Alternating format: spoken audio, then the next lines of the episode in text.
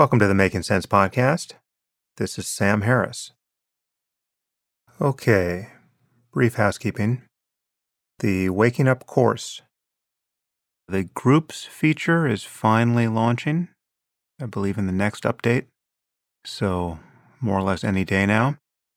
And uh, this will give you the ability to schedule a time to practice with friends and colleagues and even strangers. You can just go out to people in your world and um, then meet in a virtual group where you can sit in silence or listen to a guided session or both. I'm actually excited about this. It will obviously create social support for people and accountability, but I think it'll just be very cool to see your friends practicing with you in silence. I'm hoping that it'll simulate the intimacy one experiences on retreat. It's amazingly intimate just to sit with people in silence. So hopefully that proves valuable to everyone. Needless to say, if you discover bugs, please let us know at support at wakingup.com. And if you're not using the app and you want more information, you can find all of it at that website. The app launched now nine months ago, and the feedback has really been great. It is very gratifying to know that so many of you are finding it useful, but it's still very much a work in progress, and it will be absorbing much more of my energy over the next year or so. So stay tuned for changes and more content. Okay. Well, in this episode of the podcast, I speak with Ricky Gervais. You surely know Ricky from The Office and Extras and many of his other shows, most recently After Life on Netflix. You can also see his great hour of stand up there titled Humanity, and he has another one in the works called Supernature. This conversation was a long time coming. I've been emailing with him for years at this point, but uh, we had never met. So I took the opportunity to fly to London. I thought this was one that had to be done in person. Anyway, it was great to finally meet Ricky, and we talk about many things. We talk about comedy, obviously, and fame, the effect of social media. We talk about the risk of telling offensive jokes or saying much of anything, really. Uh, we talk about Louis C.K and Brexit and Trump, political hypocrisy, the state of journalism. We touch many things here. As always, if you find conversations like these valuable, you can support the podcast by becoming a subscriber through my website at samharris.org. And I left the bonus questions in this episode, but uh, once my website is revamped, which is also happening very soon, we'll be rolling out the bonus questions I've acquired for other guests to subscribers. So, those, along with Ask Me Anything episodes of the podcast and some other content that will soon be coming, is there to incentivize subscription. Because while the podcast itself is free, subscriber support is what makes it possible. And now, without further delay, I bring you Ricky Gervais.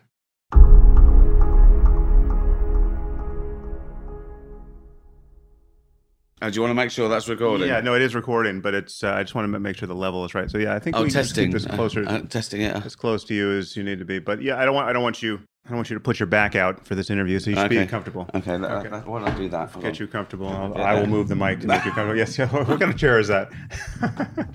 it's a novelty chair. Right. It's from Graham Norton. Right.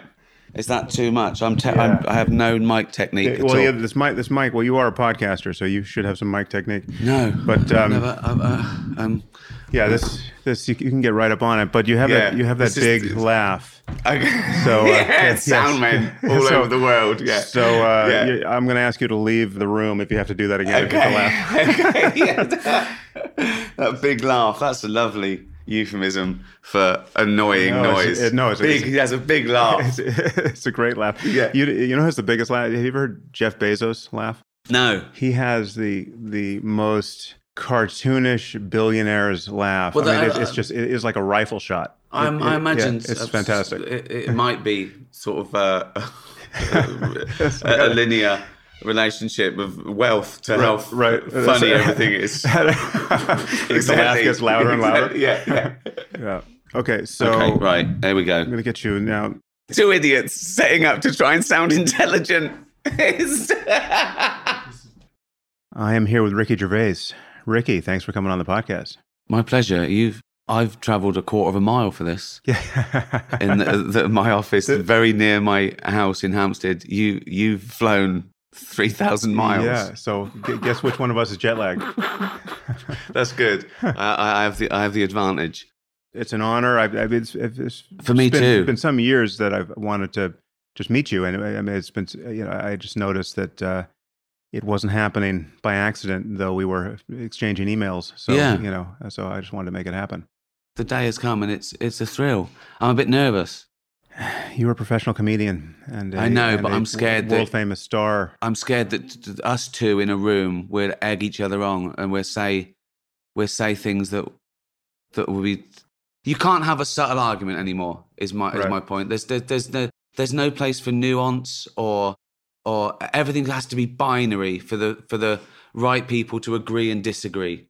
And there's no context anymore. No one cares about context anymore. They take anything out because it's all about point scoring. So that's why when I do, when we're discussing, you know, contentious or having a discussion seems dangerous Well, in the well- modern world. Well, I, I want to talk about that.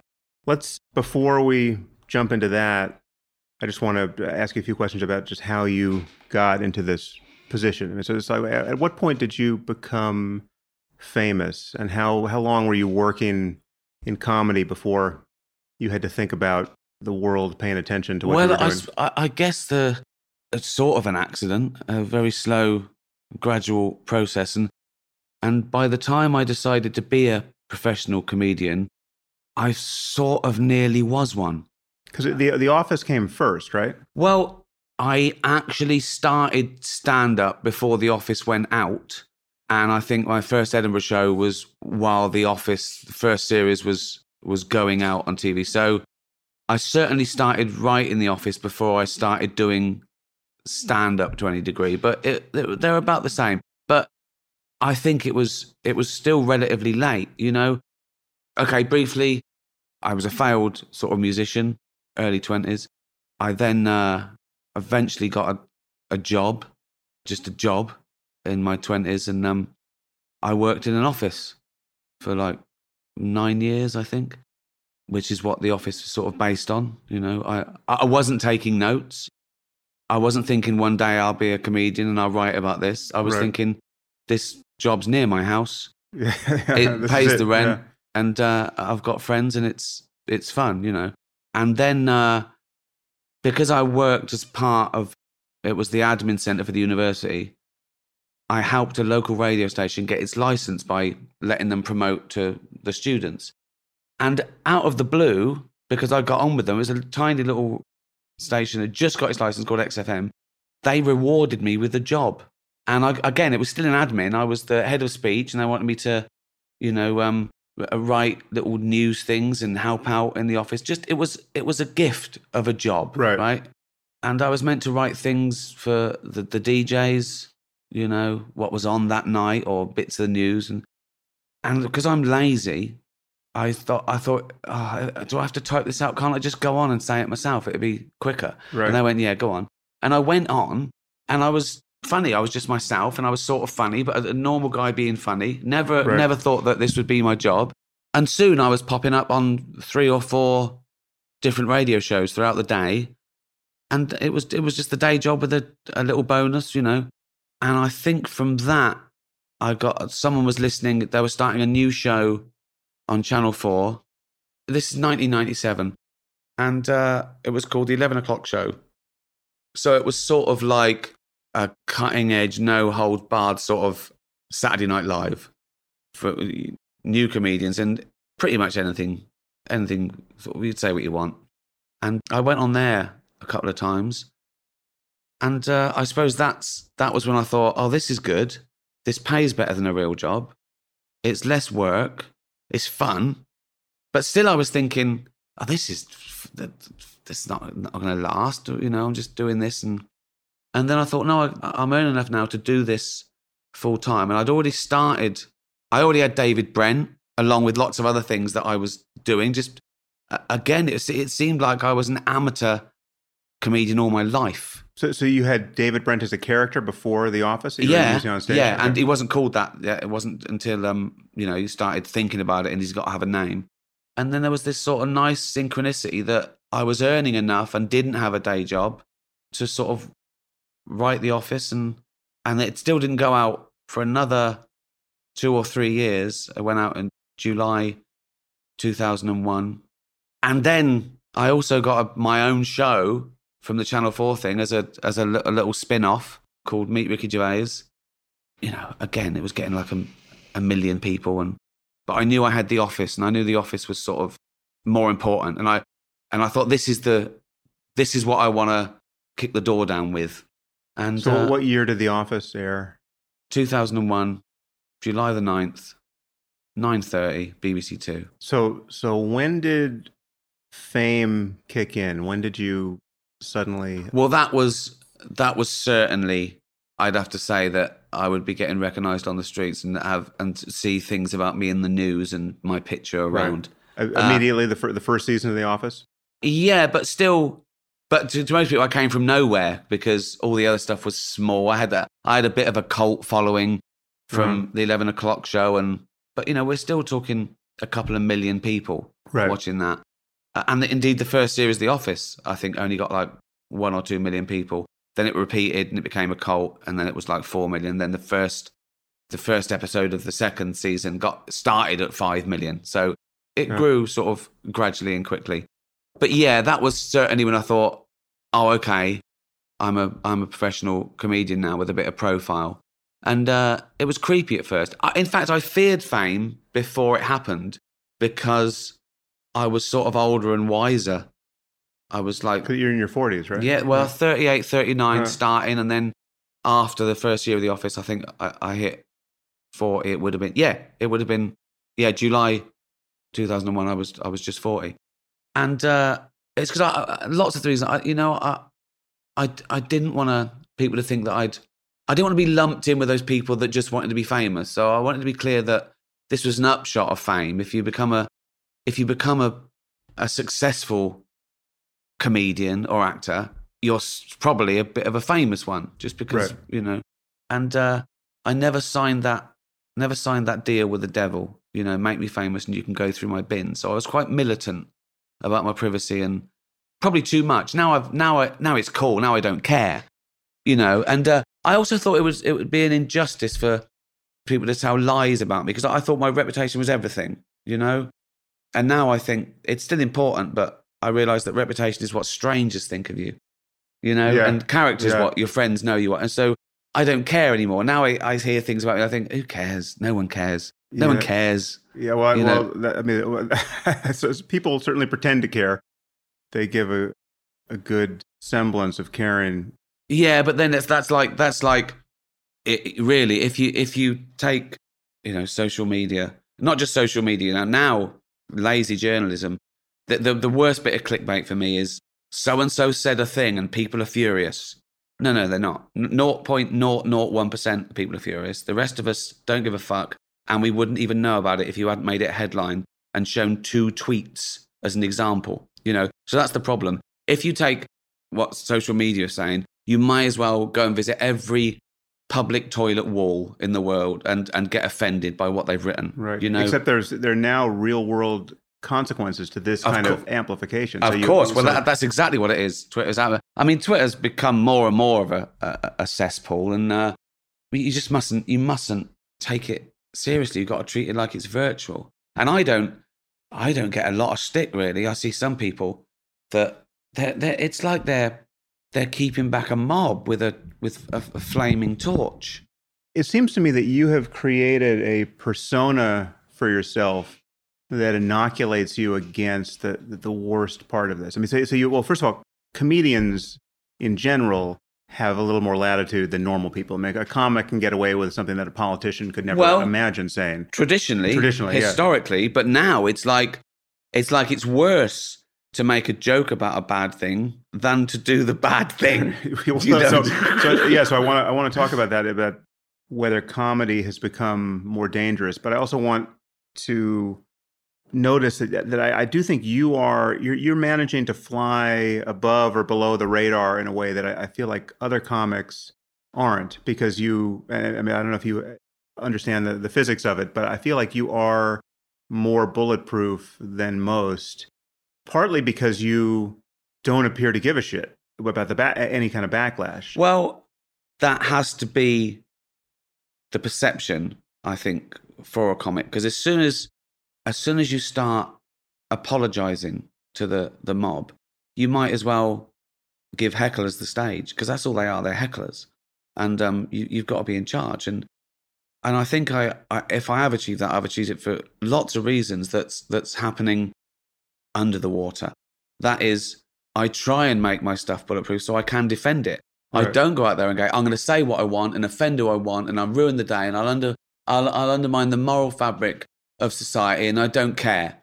I'm, I'm not like that at all. When these these jokes, these routines hit, you know, Netflix or BBC, mm they've been they've been tested on people around the world. They've been honed. But then there's been a sea change in people's attitudes. So, I mean, of course, are there any jokes that you once did and could have fully defended at the time, but now wouldn't do? Has anything fundamentally shifted for you? Well, I think the the big impossible feat through through recent changes is you can make your jokes bulletproof at the time, but now you have to make them bulletproof for 10 years' time, just in case yeah, there's a, 10,000 years' time. Exactly. yes. Yeah. You know, it's people never going can- away. John yeah. Wayne was cancelled 40 years after he right, died yeah, recently for, for not being woke enough. In 1971, you know? so just how woke did you expect John Wayne to be? I know exactly. I know. Yeah, exactly. Yeah, disappointed in in in, in an interview for Playboy magazine, right. no less. right. So, like people reading Playboy nowadays are going, "This is this isn't woke enough," you know. So, but you you can't you can't legislate against stupidity. You can't legislate against the future. Or you all you can hope is that people understand. Like um, I talk about this in uh, uh, my new show, Supernature, about the cancel culture. That it's not enough to apologize anymore and move on. People want blood. People want you ruined because it's a point scoring competition now. So Kevin Hart did some shitty, childish, homophobic tweets ten years right. ago, right? About oh, I hope my son's not gay, right? At the time, he got a backlash. I said, "Oh, sorry, I didn't mean it like that. I was just being silly. Really sorry." Deleted them all. Then he gets the the job of his life, you know, last year, um, hosting the Oscars the tweets come back up. The mob on Twitter going, "What about these tweets? You're trying a homophobe. You're do. You cannot do." Oscars committee go, oh, just apologise again, Kevin. He goes, no, I can't keep apologising. I said sorry, yeah. and I can't keep apologising. So he lost a job. Now he's got a point, really, because if there's no value in saying sorry and changing and progressing and evolving, why bother? He might as well just do those tweets again. And it's really counterproductive also, if the apology isn't sincere, I mean, that, I mean, that's the actually. I, I want to talk, let's table that for a second. I want to talk about what I am thinking about is kind of the physics of apology. I mean, just what, just how yeah. how can people redeem themselves? What what should constitute an adequate apology? Well, it's but, but, before we get there, I want I want to understand this this issue of of dredging the the past in search of controversy because I th- this did almost happen to you recently. It was more targeted at Louis C.K. But so you had that interview show where you did where you sat down with Louis C.K. and Chris Rock and Jerry Seinfeld. Yeah, and you guys used the N word, and you were you're, you're discussing why it is that that only two of you ever use the N word and the the other two of you never do. But you're using the N word in the in the context of having this discussion, yeah. right? And then this gets exported to social media in in and and media in general uh, in the most in, inflammatory framing. I mean, the, the thing that was, in my view, totally exculpatory, and it was exculpatory at the time. I mean, I don't remember you getting grief at the time for this. No. It was like 2011. No. Was that you were explicitly referencing one of the most famous bits of comedy ever is it Chris Rock's bit about yeah. the N word. You know, there are black people and then there yeah. are N's, and he goes goes back and forth. And me and Jerry were saying we never use that. Right. Right. And then and, and, and Louis C.K. does, and then Chris eh, he and, and Chris yeah. were going back and forth about about that, and you know I think Chris said that he was he was black or something. I mean so but it was it was the most important point is that at no point was there an indication that anyone there was a racist or would ever use this term to express racism, of course, right? Of Right? course, yeah. And And the, and the and the person who got the brunt of it, of course, was Chris Rock for allowing yeah, he, he you know, Uncle Tom, he, he helped Yeah. midwife this atrocity. his yeah. his that was their headline, and uh, uh, the rest of us was sort of like collateral damage. But um, he was the he was the one that got that got the Right. real hate. well, I mean, the, thing, the thing that is, Well, and Louis, and uh, Louis, yeah, I mean, because look, of other, were, obviously, they were trying the- to find other reasons to, of to course, bury him yeah, further. exactly, Yeah. yeah, yeah. Well, I, I actually I want to talk about that as well. But you heard, you must have heard what happened to um, this guy Jonathan Friedland at at Netflix, the communications director at Netflix. No, go on. Um, okay, so he I probably do, but I, I, this is probably now a year old.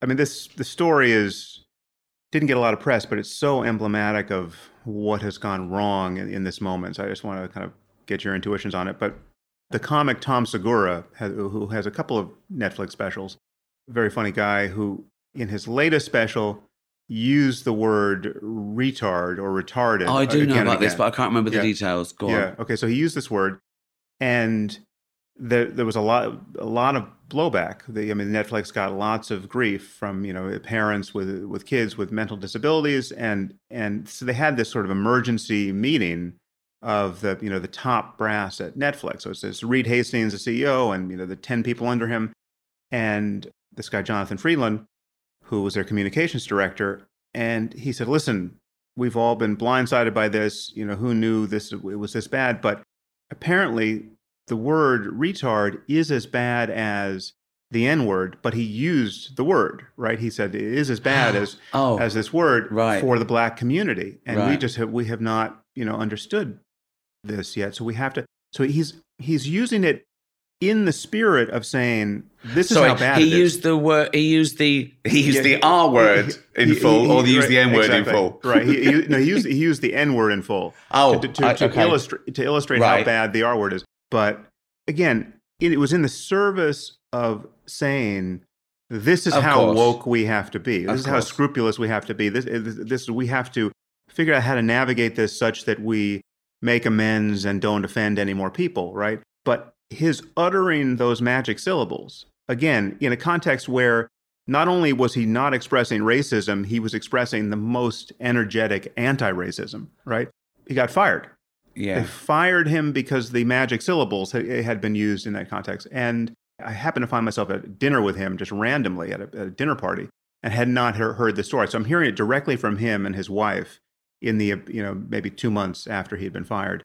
And it seemed to me they hadn't they hadn't even absorbed what had happened to them, right? So I'm asking No. him, like, I said, well, wait a minute. So did anyone in that room, you know, did Reed Hastings or anyone under him, or even any of the millennials at Netflix who were calling for your head, did anyone think you're a racist?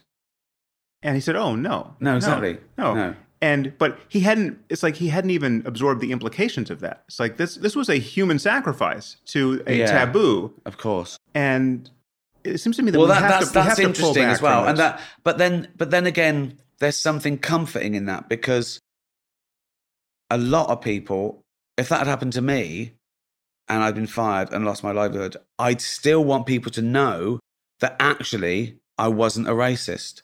That would still be the worst bit for me. Yeah. For people to Yeah. think I was a racist. Oh yeah, So I get so that that to me is like a little light at the end of the tunnel that okay, I'm I've fired, I've lost my but at least I'm not a racist. And that's what people know the power of it. They know it's the worst thing to be and accuse someone of. yeah, And that's the that's the do you know what I mean? yeah, So that's the power people have when there's a when there's a you know a lynch mob out to get someone. People do sacrifice good people because they can't get to the bad people.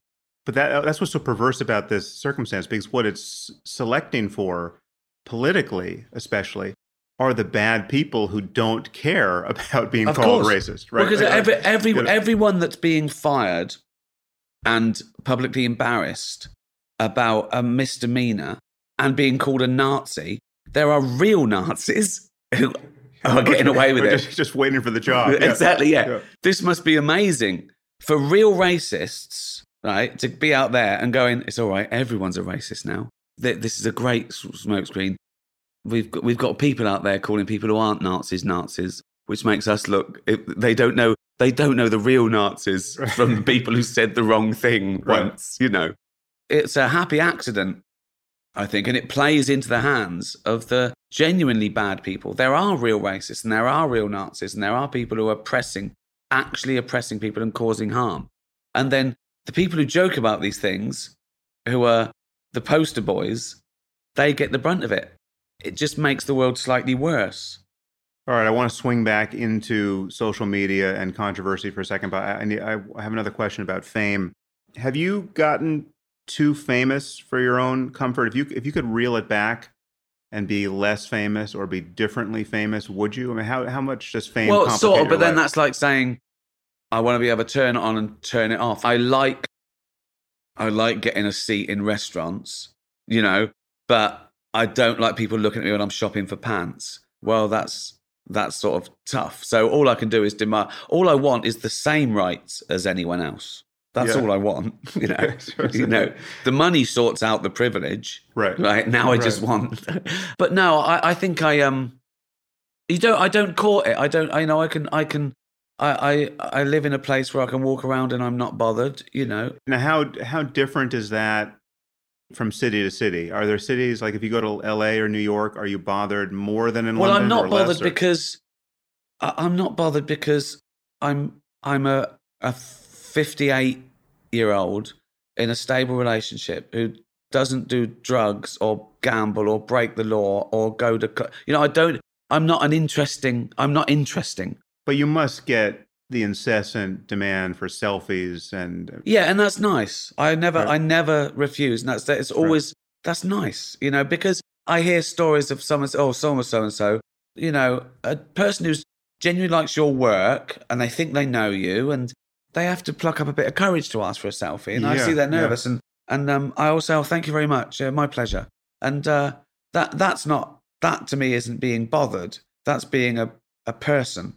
Right. That's being a human being, Yeah. you know. If I wasn't famous and someone asked for help that it didn't take anything from, I- I'd do it anyway, you know. Have you got change? Uh, yeah, I have, yeah. It's not like I, you don't walk away going, what a great person I am, you know. So that's not, that, that, that means it's no skin off my nose. And But what? uh, so you're in a restaurant eating with friends, and people come up to the table and interrupt your dinner, asking for a selfie. or- again slightly annoying that they haven't they haven't read the situation right? I, again but usually I, i'm really left alone in restaurants because people get the they get it. I could go to places and be bothered. If I- if i went to some sort of loud drunken bar at 11 o'clock i'd be bothered. If i go to a posh restaurant i'm not bothered because you sort of create your safe spaces. We'll get onto that. Yeah. so no it doesn't really bother me. There is a level of fame that's clearly paralyzing or at least deranging of a normal life where the people like you know the, I, I guess it, it may correlate with some of the variables you just checked off as not having i mean being you know whatever the you know the, the justin bieber level of fame is or the you know the the Yeah. lady gaga level Well, of that's fame crazy. yeah so You- like I you mean, you crazy teenagers you can't get out of the car because there's 100 people waiting for Right. you and you, you know and you have to hide and wear beards and Yeah, you know that yeah. that's crazy i haven't i haven't got that because i haven't got that demographic. That's a big difference. Yeah i mean i, I also haven't got that sort of I, I see comedians who uh they caught it. They say horrible things and scummy things and they get they get scummy people and then they get annoyed when their scummy people that they've pandered to act like scummy people. Now all my fans are i like to think are, are normal but they're not crazy because i haven't i haven't propagated that sort of environment. Do you know what i mean? They're, right. I'm not i'm not on telly all the time. If i go to a i might play to 10,000 people but i'm in the car before they're out of the door. If if i went um, if i started stage diving it'd probably get a little bit hairy. You know what i mean? That would be hilarious you stage like- diving. Exactly yeah. Do it do it once just for the image. Exactly. Yeah. So as much as I sort of fear it, and I'm probably a little bit phobic about, and I joke about, you know, the general public. I treat, I, Right. I, I ironically treat them as scum and say things like that. And uh, That's it. There's some other. but they con- get it. I don't mean it. They they Yeah. know that I I I appreciate my fans more and more actually as I get older, and and uh, and that's what makes you bulletproof. Well, that that that comes through. But it, it's interesting that you so you have that layer of. I don't know if this is on some level, you know, the David Brent persona, or I mean, there's a few of your personas that that, Yeah. that you use comedically, where Yeah. you're above everyone, exactly, and yet the joke's on you, right? Yeah, So- right. Well, that's the important point. So traditionally, a comic is a court jester. They're down in the mud with the people making fun of the king. Carefully. You don't want to get off with his head. And so we have to be low status. Now, nowadays, people know what comedians like me earn. yeah, yeah. It's, it's hard So- to be low status on a Gulf Stream. Exactly. Yeah. Right. So what do I do? I do it in two ways. One, I invite them in. I let them look behind the curtain. I go, "What you think? It's brilliant being rich and famous all the time. Well, look at this." And you know, I I, I say it's it's not all. Look how I embarrassed myself in front of the Queen, or the first time I took a private jet, they thought I was the cook. So I let them in and go, "I'm one of you, right? I shouldn't. I know I shouldn't be here, but I'm taking. uh, It's like I'm taking the piss, and it's not all roses." The other way I get low status is I talk about things where they're better off than me, genuinely. I talk about being old and I'm going to die soon. I'm fat. I'm Right. going bald. I got, you know, Right. I got Yeah. distended testicles. So I do that, and uh, and then um, you know, you you you can sort of get away with more. You know that they they get it, they get the joke, and and I think that's preferable to lying. I think that's preferable to me going out there and pretending to be on welfare or pretending to still care about this or that. So I joke about being rich, and and uh, I do it arrogantly, so that, that hopefully they get the irony. Right, right. It's a great position to be in because you're you get all of the benefits of being honestly appreciative of your fans and you get all of the fun of playing the, that other layer of you know pseudo arrogance Yeah. and and and it's But and- also, but also, there's a part of me that says, honestly, if I can do it, anyone can. They know that I've probably worked hard, and they know that I ha- I probably had something, but it is quite an inspirational story, really. A fat working class kid from Reading who suddenly makes it at 39. That's quite a good story. yeah. It's not like I was born with a silver spoon in my mouth and I had privilege and I. You, do you know what I mean? There's Yeah. the, there's nothing to be jealous of with me. They look at me out there in my bad jeans and fucking sweat stained black t shirt, drinking Fosters out of a can, and they go, "I don't want to be him. I want his money, but I don't want to be him." You know, they can they can laugh they can laugh about it because we have to be the butt of the joke, really. Yeah. And with all that arrogance and with me playing the war story, I'm always the butt of the joke. If you look into it, I'm, I'm being childish. If I'm winning, I'm smugly being a child. Is there an example of a comedian who has a, a fundamentally different geometry to their comedy who you who you would well, there are comedians. There are comedians that don't go there with themselves. They they go out in a suit and they do puns, and they're good at what they do. But those jokes are as good to read. You almost don't Right. need them there. So um, my stuff can't be stolen. Yeah. If you know what I mean. It, Yeah. It's not. It's not. It's not syntax and semantics. It's it's attitude. right. It's a mood. It's a man as angry about the world as we are. You know, it's almost not about the lines. It's there's Yeah. a narrative. You know, and this it's interesting you're talking about persona, right? Because that's the other thing that the, the, the problem that some people don't get. It is a persona. It's a persona as much as David Brent, but it's just more subtle because I use it as my own name. So I treat the audience with a lot of respect in that I want them to be smart enough to know when I'm saying something I mean and when I'm saying something I don't mean. And I, I almost explain that in my new show, Supernature. I come up and I, I, I do a joke and I go, that's irony. That's when I say something I don't really mean. And you, as an audience, you laugh. You're laughing at the wrong thing because you know what the right thing is. right. And I explain it at the beginning. You also have that bit in Humanity where you where you go through a list of jokes that you would never tell while telling telling the Hmm. joke. Of course. And Yeah. again, I've set them up. I've I've Right. warned them. I've warned them. I almost challenge them to be offended. And of course they're not, because they they're ready for it. And then people say, ah, but the problem with irony is some people don't get it. And I go, yeah, that's true. And they go, so someone can be laughing for the wrong reasons. And I go, yeah, yeah, I don't know what I can do about that. Because if you water the irony down so much that it's not irony anymore, I might as well go out and say racism's wrong, isn't it? And get a round of applause. Yeah. Well, that's great. That's lovely. But it's not it's not funny. you know? No. So you want to sort of to me, comedy is an intellectual pursuit. And as soon as you start, you know, pandering or wanting everyone to give you a round of applause because they agree with you, then you've lost something comedically. And I think you've got to be a bit cleverer with it than just going out there and and, and it's not my problem who's at the back.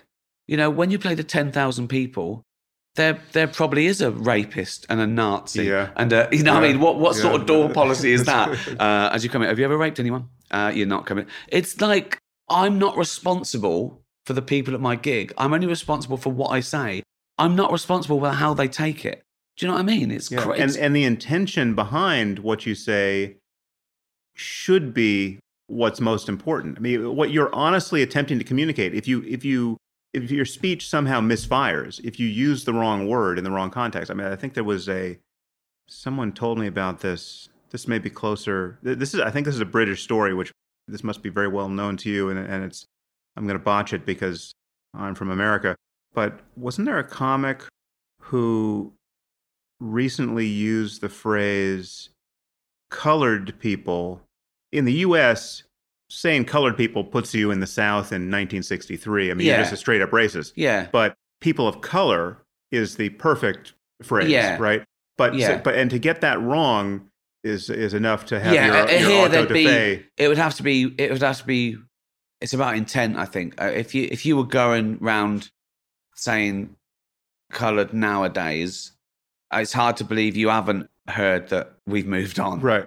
It could be genuine. Yeah. it could it could yeah. be a genuine mistake that- I mean, because I, remember i remember when it was the polite thing to say and then Right. so when say that people thought it was too harsh saying Yeah. black you Yeah. know there- there's, there's people with good intentions and and of course uh, it, w- w- if things change then it's a bit odd that you militantly stick to words that people have moved on from right. but it, it, it depends whether it's genuine or not it, it's i think it's all about intent it's all about context and intent Well, I mean, the, the reason why it should be about intent. I mean, it's not that you can't cause harm that you don't intend, and and and and, and one should feel sorry about that. But the crucial bit is that the fact that you didn't intend it is the indicator that you're not the sort of person who will cause those harms in the future. I mean, like you're well, like, in like 10 years' time, this podcast will have us two saying the C word, right. coloured. Yeah. Right. Yeah. Yeah. you know? Yeah. yeah. And so, so Yeah. There's already another c word too. I, I have a list of c words now. You can say cunt because you're in, you're you're. well, I try and explain again. Yeah. I try to explain to Americans that that how it doesn't hold the same misogyny in England. It's a term of affection. Saying "cunt" to a woman would be a bit. I'd never say that because it's just. Right. It just seems too, and, and I'm sexist for not saying "cunt" to a woman. But I, I try and stress that I, it, it's so far removed from female genitalia in context in England. We call it, we say it to men uh, for two reasons. One, we hate them. Two, they're our mate. I was in um, Edinburgh once and uh, two policemen walked past and they said, Oh, Mr. Gervais, you're a funny cunt. I said, Thank you very much. It's a term of endearment as Right. well, you know, but there is no misogyny. It's, it's, in fact, it's almost the other way that you don't use it to, you know, um, so it's very, very complicated and nuanced, but it, it, and that's the problem with social media as well. It doesn't, it doesn't know international boundaries. So when I, when I tweet from London, that's, That's for, that's for all time in every culture. Yeah, Everywhere. Yeah. of course, yeah, and yeah. Uh, we we have to be educated, and and I'm a fan of political correctness per se. That I don't say the wrong. I try not to say the wrong. I don't want to be taken the wrong way. I don't want people to be offended. I don't want people to think well, that you're, you're a fan of civility. civility. And- exactly. yeah, and- yeah. and- Political correctness, yeah. but like other things, has been has been mugged and and changed, and now there's a new word for it. It's woke and uh, uh, and all that. But yeah, I I, uh, if if someone says, "Oh, we have a new term for that now," I go, "Good, good, yeah, fine. Just let me know. I didn't get the memo, but now I've got the memo." I'd be a psychopath to still go around using the the wrong term. All right. Well, I'm, I'm feeling the, the the tractor pull of controversy is is irresistible, but I have I have one uh, left field question to ask you because I'm uh, now because I'm going to forget it if if I don't do it. In thinking about this interview, I um, stumbled upon a, an interview you did with Garry Shandling on YouTube. Yeah. Which was fascinatingly off kilter, and I, I don't, I, I don't, I couldn't tell how much was being played consciously Well, for comedy and how much was truly I awkward. was. and I I, I, uh, I don't know what to say here because I've sort of he. I don't. I don't think he was quite himself. really, he at was the time. He, he was in a bad place. Yeah. and he talks about it after. There's a thing on YouTube where he talks about it. He says, "I, I um, he he was trying to do a thing and it it sort of went wrong." What happened was he uh, invited me to be on his the some sort of anniversary box set uh, behind a DVD extra behind of Garry Shandling uh, of Larry Sanders. You know, I was a fan, Right. and I said, "Oh, I'll do a thing with you as well." When I'm at it, I, I was going to do my. I did a thing where I was doing my three comedic heroes, which Right. was him, uh, Larry David, and Christopher Guest, and I did. Um, I did those three. There's a conspiracy theory that goes around that after the Garry Shandling interview, I cancelled the Uh-huh. series. It was Right. only three. As Right. if you do that then. like, no, that's it. Right. that people think that you do you do it as you go along. Right. You know, Yeah. we cancelled the series, right? Yeah, right, right. Um, so uh, I think it might have been the first one I did. Oh no, Larry, I did. Um, I did Larry David, and then uh, I did Yeah. him. I went there. I mean, he had And- that. Whenever I, I didn't know him, I, I met him once very briefly, but social awkwardness was part of his comedy. I know. So, well, like, but, but off air, he told me that he was in therapy five days a week. He had five different Right. therapists. right. When we got there, his crew couldn't find him. He was sort of, he was, and then he came in, and he says he thought he was recording for his thing at first. There's a thing on YouTube where he talks about it. Uh, look it up. Um, um, I can't remember what it was, but he explains it all. And uh, it was still, it was still fun. I left it all in. You know, Yeah. people think that it was a stitch up. I go, no, I edited it. Right. yeah, yeah, yeah. You know, I edited it. I left Right. it. It's like, you know, Well, that, that's what that's uh, like on this podcast. Occasionally, I get people attack me as though they've caught me Yeah. saying something on this podcast. Well, of course. Like, I, like I, I had a chance to, to take my foot out of my mouth. and Of I- I course, I, Yes, know. No, we've, we've left it in because it's the. Yeah. And also, it didn't feel awkward. It felt like two people, two idiots sparring. Well, And- it, it felt it was a weird. It felt like there were sort of comedic egos jockeying for status But a little also, bit. I said it, I said at the beginning that he's my hero. Yeah, well, yeah, but then but then it was also it was not clear that, that what he was playing for comedy and and kind of uh, kind of faux status, or whether he was he actually didn't know who you were to the degree that that most viewers would assume in that at that moment. I mean, yeah, but he like, was he, was teasing me as well. He was Right. trying he was trying to get something going. Even Yeah. you know even after the initial thing where he says he didn't realize. I mean, then we had then we had Right. a, it was like siren and we we were we were sort of having fun. And then we had breaks and he and he told me lots of stuff that he'd been through and then we got back to it. You know, Right. so it was just funny. It's funny to be uh, to you know as a an enormous fan of yours to just have a document there and an enormous fan of his to have a document there where the two of you are are collaborating and to actually not know how to interpret what's going on. I mean, it is kind of a, a weird sort of cognitively yeah, straining but it was like we were, we were doing it because it was funny and interesting and we were winding each other up. And right, but then but it then- seemed like it, it- there were moments where it was. It But I love been that. I love that yeah. awkward. That I, Yeah. in fact, you know, I could have put in the bits where that we where we stopped and we were sort of normal and nice to each other. But where's the fun in that? But Anyway, yeah, there were lots of can look that up conspiracy theories YouTube, that um, he he owned me and he hated me. He Right. didn't. He invited me to be on his DVD, Right, right, you know, and then and then he uh, yeah. There's a great that you should find it. It's speaking about it, and um, he says that he got the energy wrong and he was trying something else, and uh, and he put it, it- you know, and then he um he remember, and it's funny because when I got back with it, the broadcaster went, "Oh my god, this is really great. You should do a new intro saying." Oh, he was he was weird, and it was. I was going, no, I'm not doing that. No, Right. I'm not doing that. It's just it's it's he had It a, was what it was. he had a bad day, and you know, but yeah, it's it's odd what um, people hold up. It's that thing that owned. Yeah. Is it? Yeah. Uh, see, is it owned Yeah. on Twitter? Really? owned? So, uh, all right. So we, we've put our toe in the water a bunch here, but let's just focus for a moment on what social media is doing to us. So you do seem to more or less just have a good time, at least like the public, Yeah. public facing on social No- media. I mean, you're very engaged. no one's ever aggressive. genuinely hurt my feelings on Twitter. That would be impossible. Right. Yeah. It's like the, the the the the analogy I use is I'm walking down the street and there's a guy living in a bin covered in shit, right? And he shouts at me, "You can't." Am I going to get upset at that? I'm going to keep walking, aren't I? I'm not going to. I'm not going to. You know, I might take a picture. but,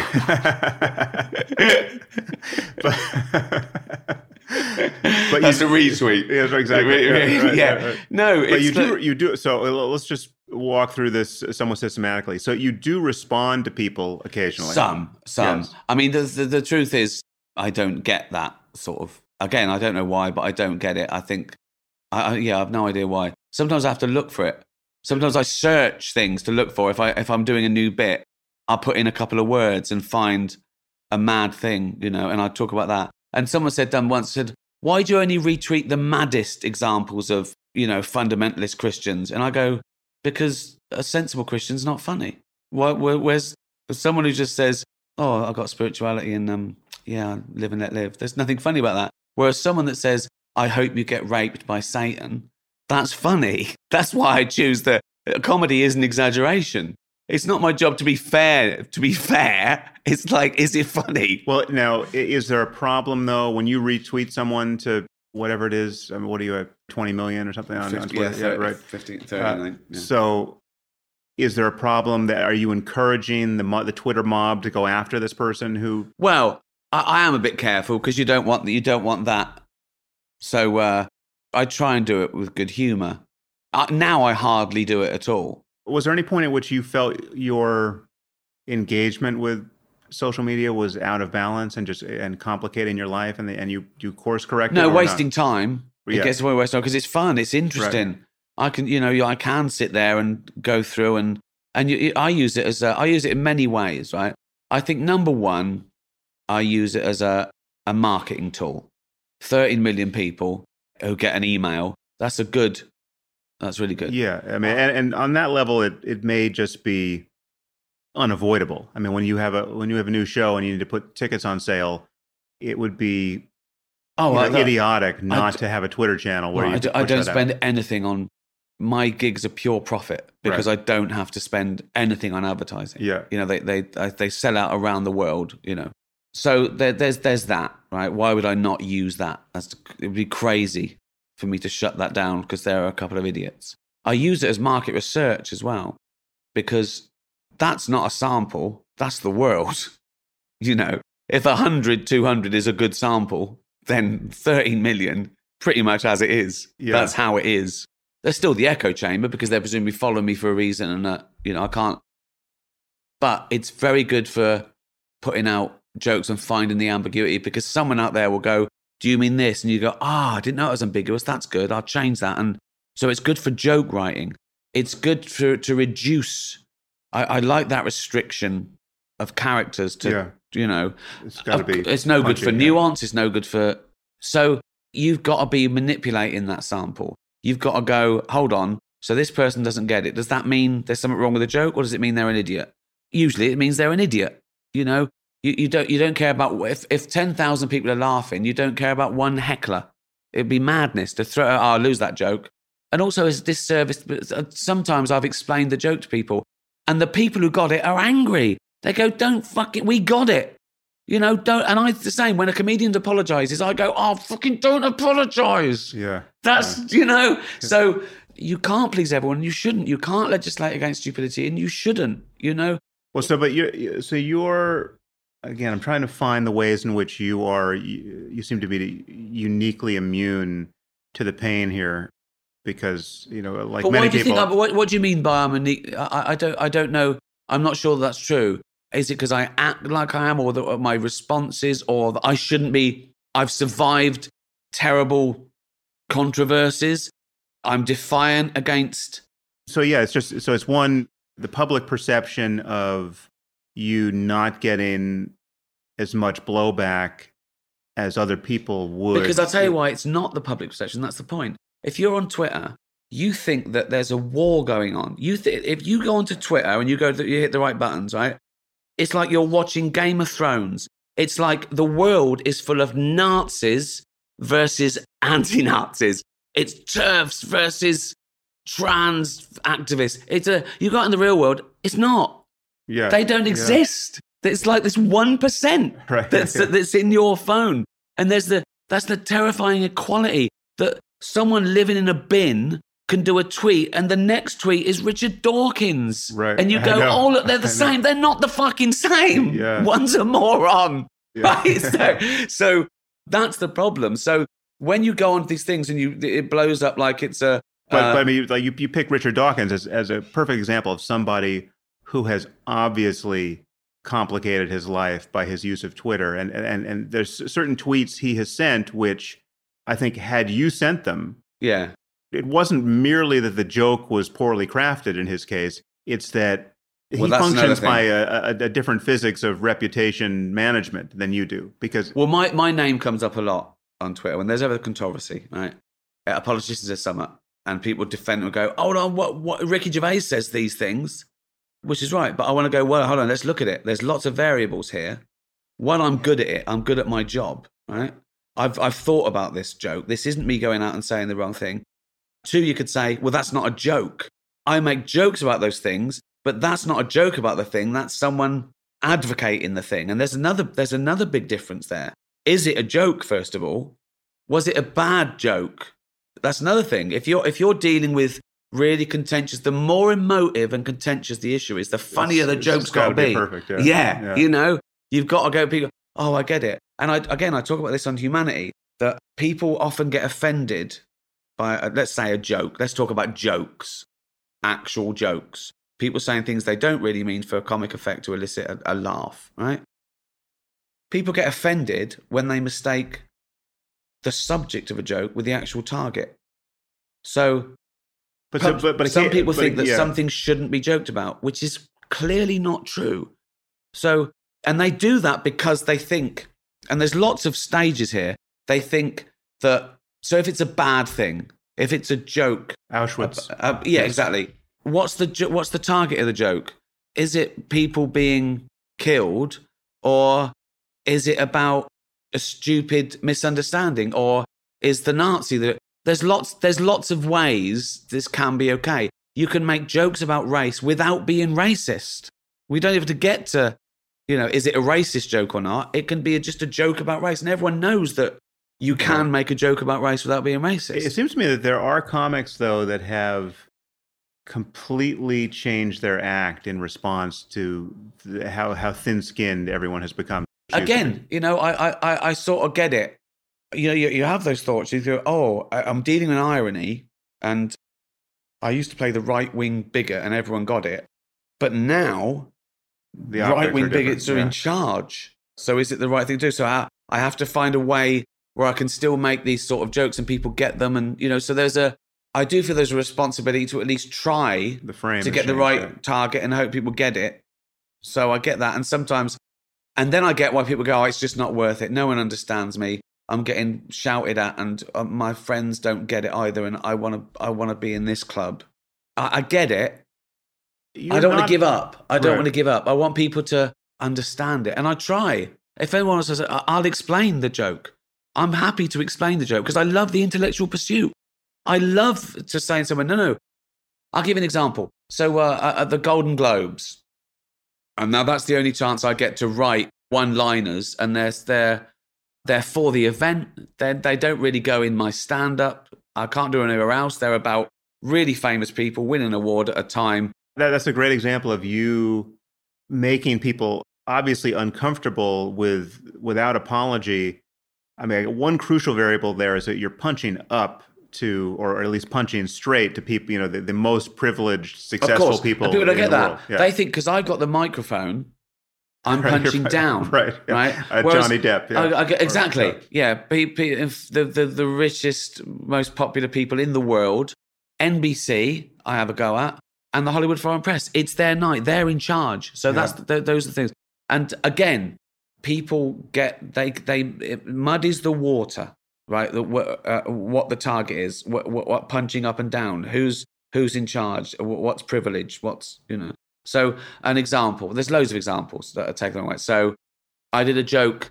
Uh, I think the, I said that I think the Golden Globe for special effects could should go to the team that airbrushed the f- poster for Sex and the City 2. Right. Right? yeah. It was ridiculous. yeah. Okay. Yeah. I said, uh, "We know how old you are, girls. I saw one of you in an episode of Bonanza." And so Kim Cattrall comes out and says that is ageist, and I explain, no, it's the opposite. I'm saying, why are we pandering to Yeah. Hollywood, making it palatable to see 50 year old women? Yeah, What's the- up with being 50? yeah, the airbrushing was ageist. Yeah. Of course. Yeah. Exactly. So, uh, oh, okay. Did some people laugh for the wrong reasons? Definitely. Definitely.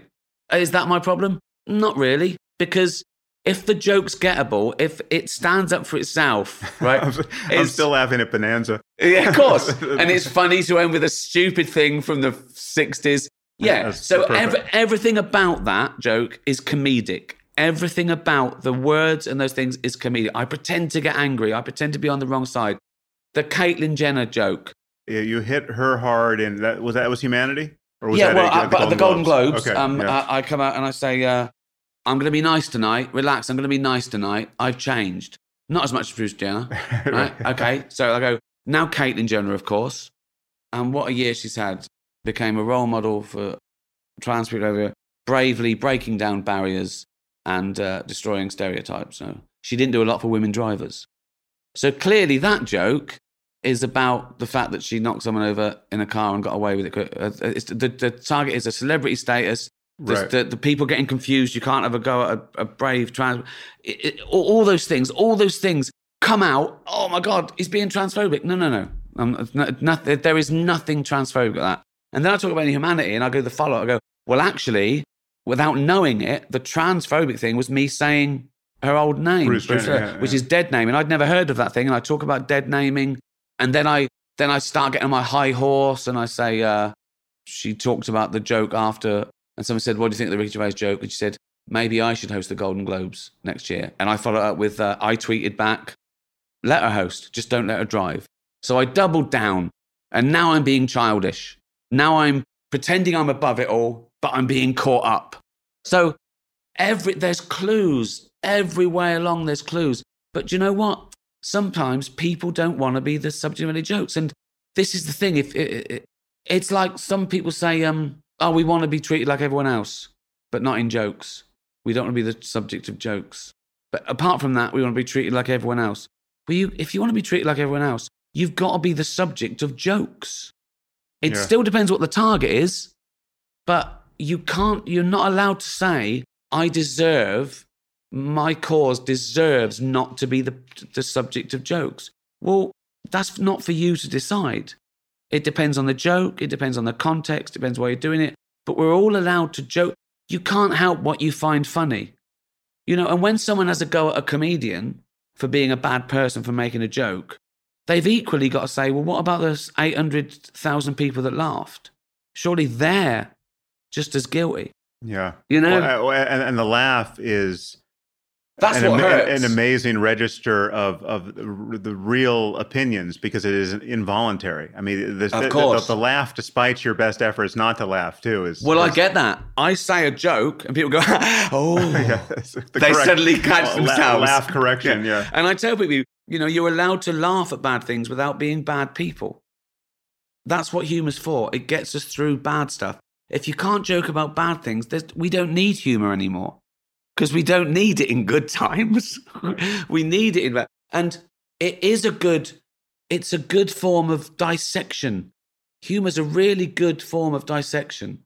And, uh, and uh, I, I, I deal in taboo subjects for that reason that I want people to be a little bit nervous going into this scary forest and they come out the other side and it's all bright and it's sunshine and it, no one got hurt. It's these people that try and they switch it. They do a they do a very, very clever move, right? So there was a comedian recently called Jo Brand. She's quite a, you know, she's she's sort of alternative, but British comedy. yeah, and quite established. She does a big.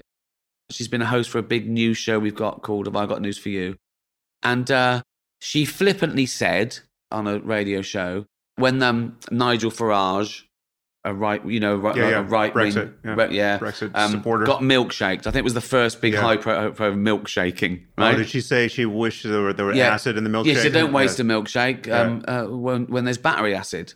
Now, people now retell that as if anyone defended her freedom of speech, they say, "Oh, you condoned you condoned a comedian throwing acid on someone." No, no, no. She didn't throw acid. Right. How did we get to that? How did we get to the point where a joke is doing the thing that you're Right. joking about? And they don't see they've done it. They're not doing it on purpose. Well, the problem there, though, I mean, it's it's not. I, mean, I don't know how she told it, but it doesn't sound like it was. It stood a good chance of being very funny. No, it wasn't. It wasn't. It was a bit lazy and silly. But what she didn't do is say it's okay to throw acid at people. That's what she didn't say. It was a huge exaggeration. And in a way, she is pandering a little bit. She's saying, we don't agree with his politics. He deserves a milkshake, right? He deserves a milkshake. That's what she's saying. And then, as a joke, she says, he's such a horrible person. He deserves worse than a milkshake.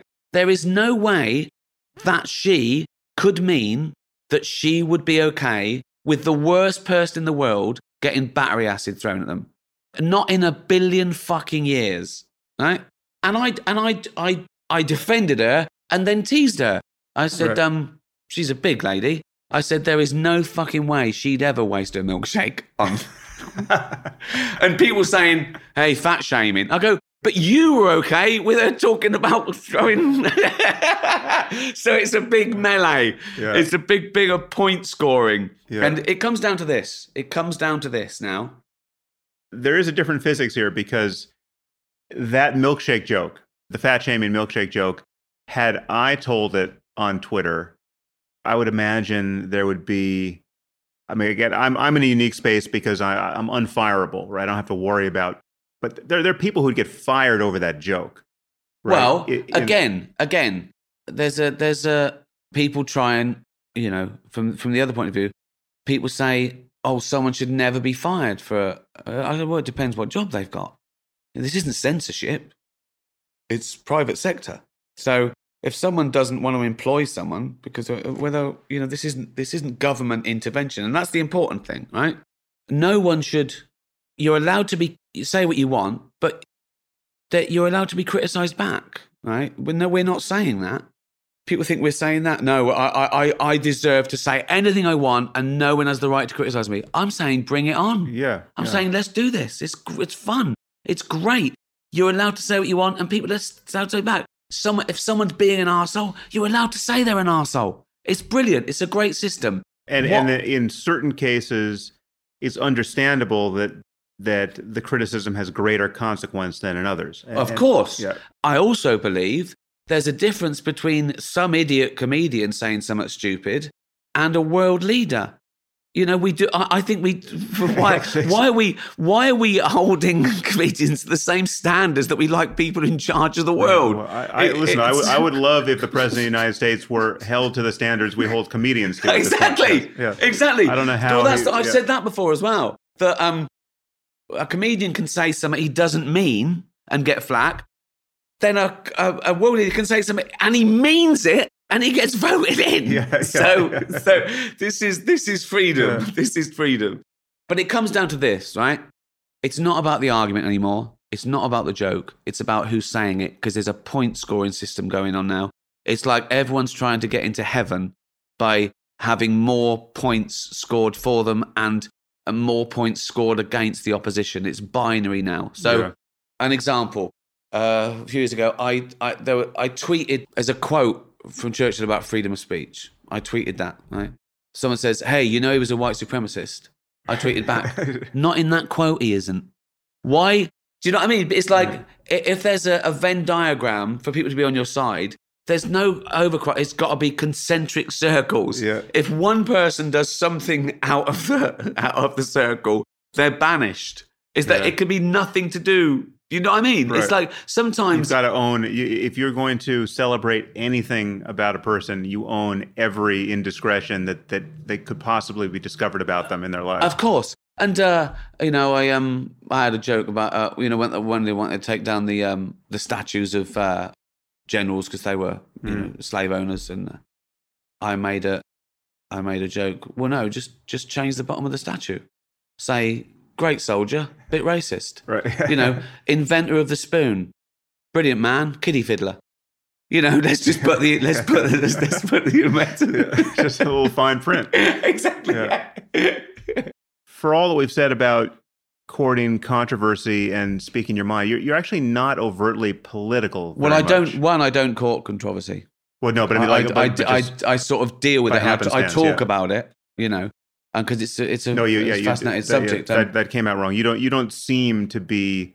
but that's an accusation you- as well. You're not a provocateur. In well, that, exactly, sense, and uh, uh, uh, uh, in the sense that on purpose. But if you say anything that's if you're dealing with taboo subjects and it's contentious and you and you're honest, by definition, you're going to be a provocateur. You know, I, I uh, if someone says you're controversial and you say you're not controversial, you've just created a controversy. And now people only need one person to make something controversial. As I say, a heckler. So if 10,000 people laugh at my joke and one person walks out, that's controversial. right. Whereas scientifically, it isn't. No. You'd, No. you'd, you'd nip off either end of the Gaussian curve.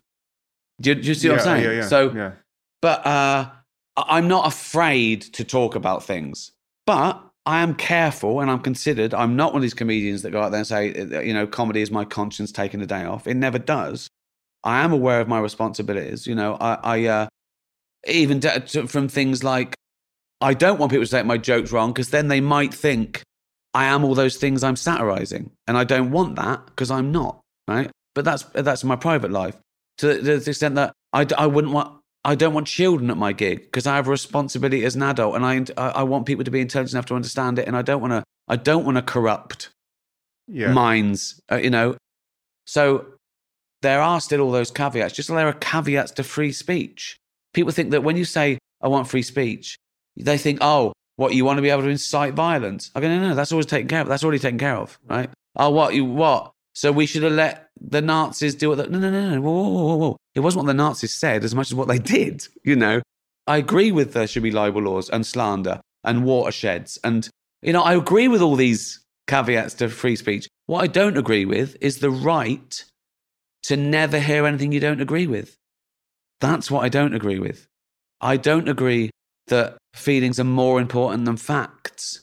That's what I don't agree with. Right. You but, know? you, but you're not overtly political. I'm not, for, Right. for the reasons I said, that I think it gets in the way of the comedy. It's just unfunny to be hectoring I don't like your, it. your political I don't like it from either side. I don't like it when a left wing person goes out and just rallies against it, and I don't like it when a right wing comedian goes out and just rallies. You know, there's nothing in that for me comedically. If anything, you should go the other way. If anything, you should go into the lion's den. If you really think you're, you know, these comedians say, I say the unsayable. No, you don't. Everyone's laughing. Everyone's laughing. If you want to say the unsayable, I've got places for you to go and say things. But well, you, do- won't. Well, there's one topic where that you hit hard and uh, without any apparent intention to make people laugh, which is the, the animal rights stuff. I mean, you just you basically say, "I care about this. I have a megaphone. This is fucking awful." Yeah, Look but that's don't-" not part of my. That's not part of my comedy. No, no. That's me on. That's me That's as a you- person. that's you just like, yeah. just like in real life, I don't think that Stephen Hawking is pretentious. You know, I've got a joke about Stephen. I say, uh, St- uh, Stephen Hawking. They say he's a genius. He's not a genius. He's pretentious. Born in Kent and talks with that fake American accent. Right. Clearly, Yeah, yeah. in real life, I don't think that. People Yeah. would be an idiot think that. I don't think um, I do a joke about um, famine. Um, I saw a documentary, uh, a little girl in India, she has to walk three miles every day just to get water. She should move. You know, do you see what I'm saying? If, what, what sort of moron would you have to be to think that those jokes are my real opinions? Yeah, I think that comes through clearly, and there would be no way to read bad intention into that. Well, but but you'd be surprised. And again, except you, you you know the, the the Justine Sacco incident, right? That was she was she was patient zero for what could happen to you on Twitter. She was a, oh, she got on the plane. she got on a plane. Yeah. So it's like I- so, Yeah. so I mean that's almost uh, that joke has a similar structure. I mean she's not a comedian. For those who don't remember this, this is a woman who was I think she was working in PR for some company. She had like 150 Twitter followers. She tweeted, "On my way to Africa. Hope I don't get AIDS. Just kidding. I'm white." Right. And Right. You know I, I don't know her. I've never spoken to her, but clearly, uh, you know, upon debriefing, it was an attempt at a joke of a similar structure. The target was the white privilege, of course, right? Of course. but that, of course, was lost on all of humanity apparently. And by, Yeah. by the time she landed in South Africa, it was you know she was yeah, the some number people one don't trending want thing to on hear Twitter. subjects. Yeah. Some people don't want to. Um, journalists say to me, "Is there anything you wouldn't joke about?" And I always say, "Is there anything you wouldn't write about?" Because it's the same thing. That's a good response. Because people assume that the comedian is being nasty. They're doing it flippantly. Just like if I go out there and I talk um, uh, the dangers of obesity, I do it in a funny way. Actually, having said, I was going to say when a doctor says it, people know that they don't. They don't. But now there is a, a movement now for doctors to stop fat Right. shaming. Yeah. Doctors fat shaming. yeah. Fuck me. That is like saying cancer shaming. Doctor told me I had cancer. He should be struck off. Right. But you have. Well, there's no reason to say it. You've got ca- we're going to save your life. right. No, it's up to me if I've got cancer. Just think of that. It's cr- it's crazy. It's absolute madness. What people are offended by and think they have the right not to hear. I, I, I honestly, it's it's it's shocking. All right, so uh, I want to talk about how w- once someone has traduced one of these boundaries and and suffered an apparently fatal or near fatal blow to their reputation, I'm wondering what the path back is. I mean, what what is an apology? What makes an apology of the kind that should be accepted, whether or not, in fact, they are? I mean, we have this we have this problem where we, we will the strangeness of our situation now is we have people who the mob want canceled forever over you know saying the wrong thing on Twitter, and yet the same mob would accept a prisoner who coming out of prison 30 years for murder right Sure. someone who, who who admits to killing people Yeah. this is a, an appropriate redemption story Yes, Right, because so- they've got their comeuppance. They've got their comeuppance, and people have. It's like they've won, and now it's them. It's them handing out the favors. So it's the Right. mob handing out the favors. Right? Where Right. they're frustrated is that the person doesn't apologize or he's on the wrong side. Because that's the other thing. Again, as I said, it's on the you're on the wrong side. People don't look at an argument anymore. They look at who's saying it, and then they cancel you because it's not good for their. It's like um, you know, in court when uh, you're allowed to object to the jury. That's what people are doing. They're making the jury better for themselves. That their hypocrisy as well. Like they let someone off who's on their side, and they go, "Well, no, defend it," and then they don't let someone off who's on the other side, and then it's tit for tat, and they go, "Well, you said this, no, you didn't like it when they said it. Well, that's different." Everyone thinks their thing is worse, right? I, again, I talk about this in Humanity, where I did a, a routine on uh, Jimmy Fallon where I talked about I wasn't allowed nuts on a flight because someone, and I exaggerate the story, and it didn't really happen. That, Right. That someone said we've got a fatal nut allergy, right? So I never wanted nuts more, right? I said, so now what I do is before I get on a flight, just in case that ever happens again, I just rub my da- self down in nuts, right? like, Yeah. you know, and like people believe, most people know that's just not true. I, of course I wouldn't. I'm joking about being spoilt.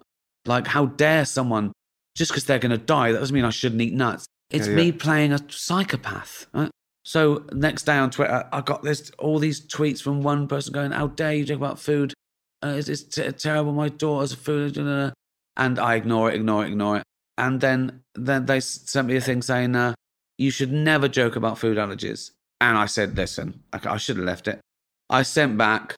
I joke about AIDS, cancer, famine, and the Holocaust. And you're telling me I shouldn't joke about food allergies. She sent back, yes, but the Holocaust didn't kill children. So in her head, her Right. thing, because she's got that thing, Yeah. is worse than any other thing. People do that all the time. People do it's, it's human. They do it all the time because they go, yeah, but you don't. I've had all these arguments. If I deal with 10 horrendously taboo, terrible subjects, everyone thinks nine are okay because they get the irony, but the one they've got is not okay. That's just human nature because they can't see the wood for the trees. And that's what we're dealing with. We're dealing with feelings, and feelings are personal. And we get it, we understand it. Everyone wants a hug.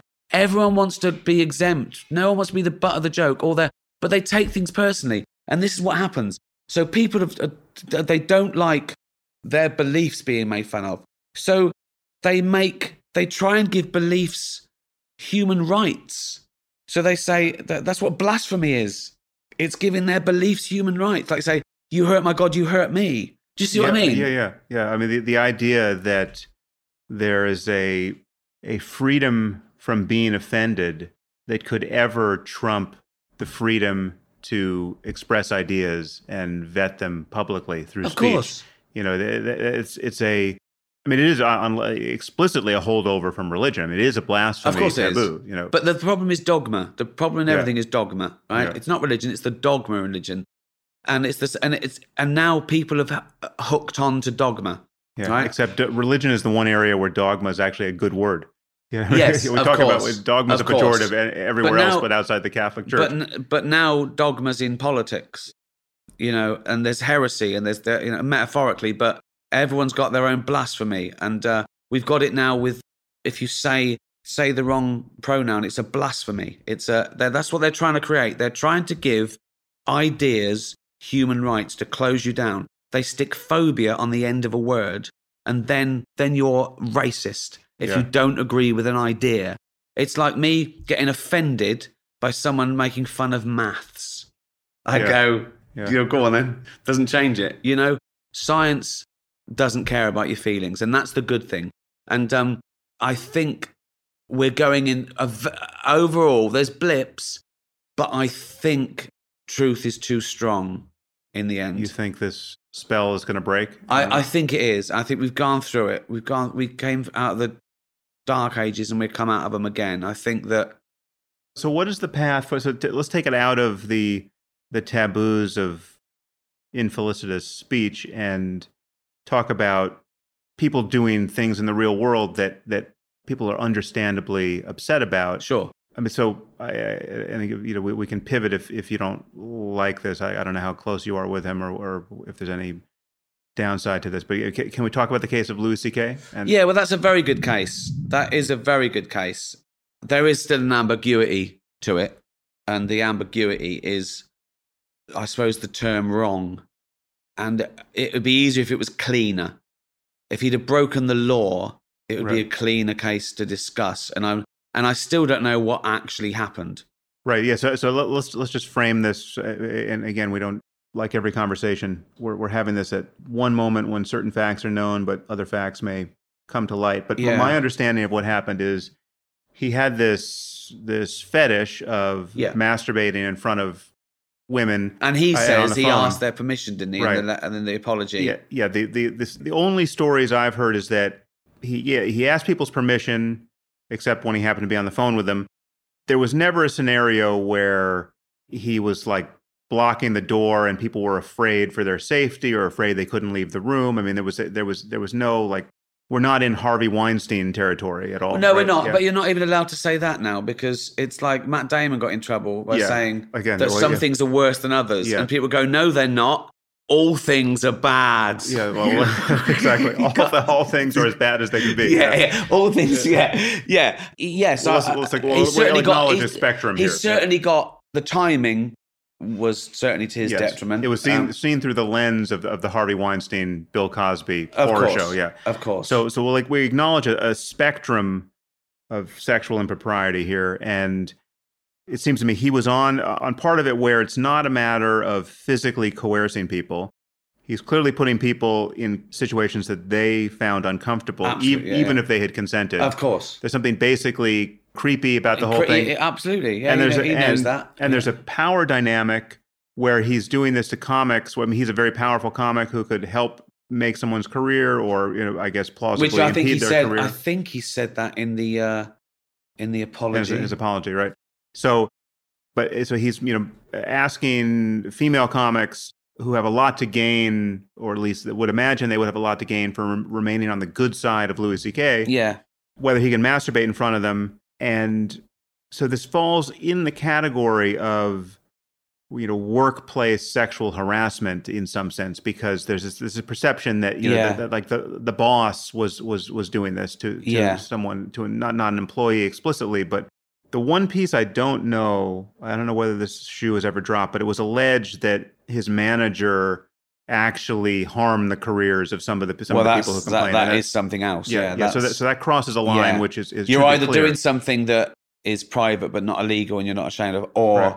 you're not. That that that's the thing. If uh, I think if if if someone said I, I like to masturbate in front of consensual adult partners, no problem. So, but so let, us so- so- so- let's keep a pristine version of this case, whatever the well, whatever the problem, facts are. we don't know. We, don't, know, the facts. We don't know. But but let's talk. Let's let's imagine we know in the sense that this was not not coerced. It's, it's as described. This is not coerced. He did. He he's got this creepy thing that he likes to do, and he put people in awkward situations and, Yeah. and did it, and he suffered fairly massive consequences and now has edged back into doing stand up.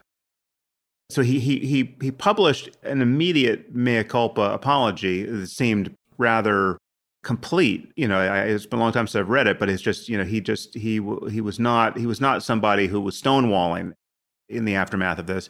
But well, then but then he I, went, again, I think a fair criticism of of Louis was that I think he had denied it for a long time, which made Right. the So people this- look like liars or this whatever. was so, no, this was known in comedy circles. This is so he had a bit of a Lance Armstrong. well, I don't know or- because I, I I I didn't. I think the first time I heard about it was it was it was already happening.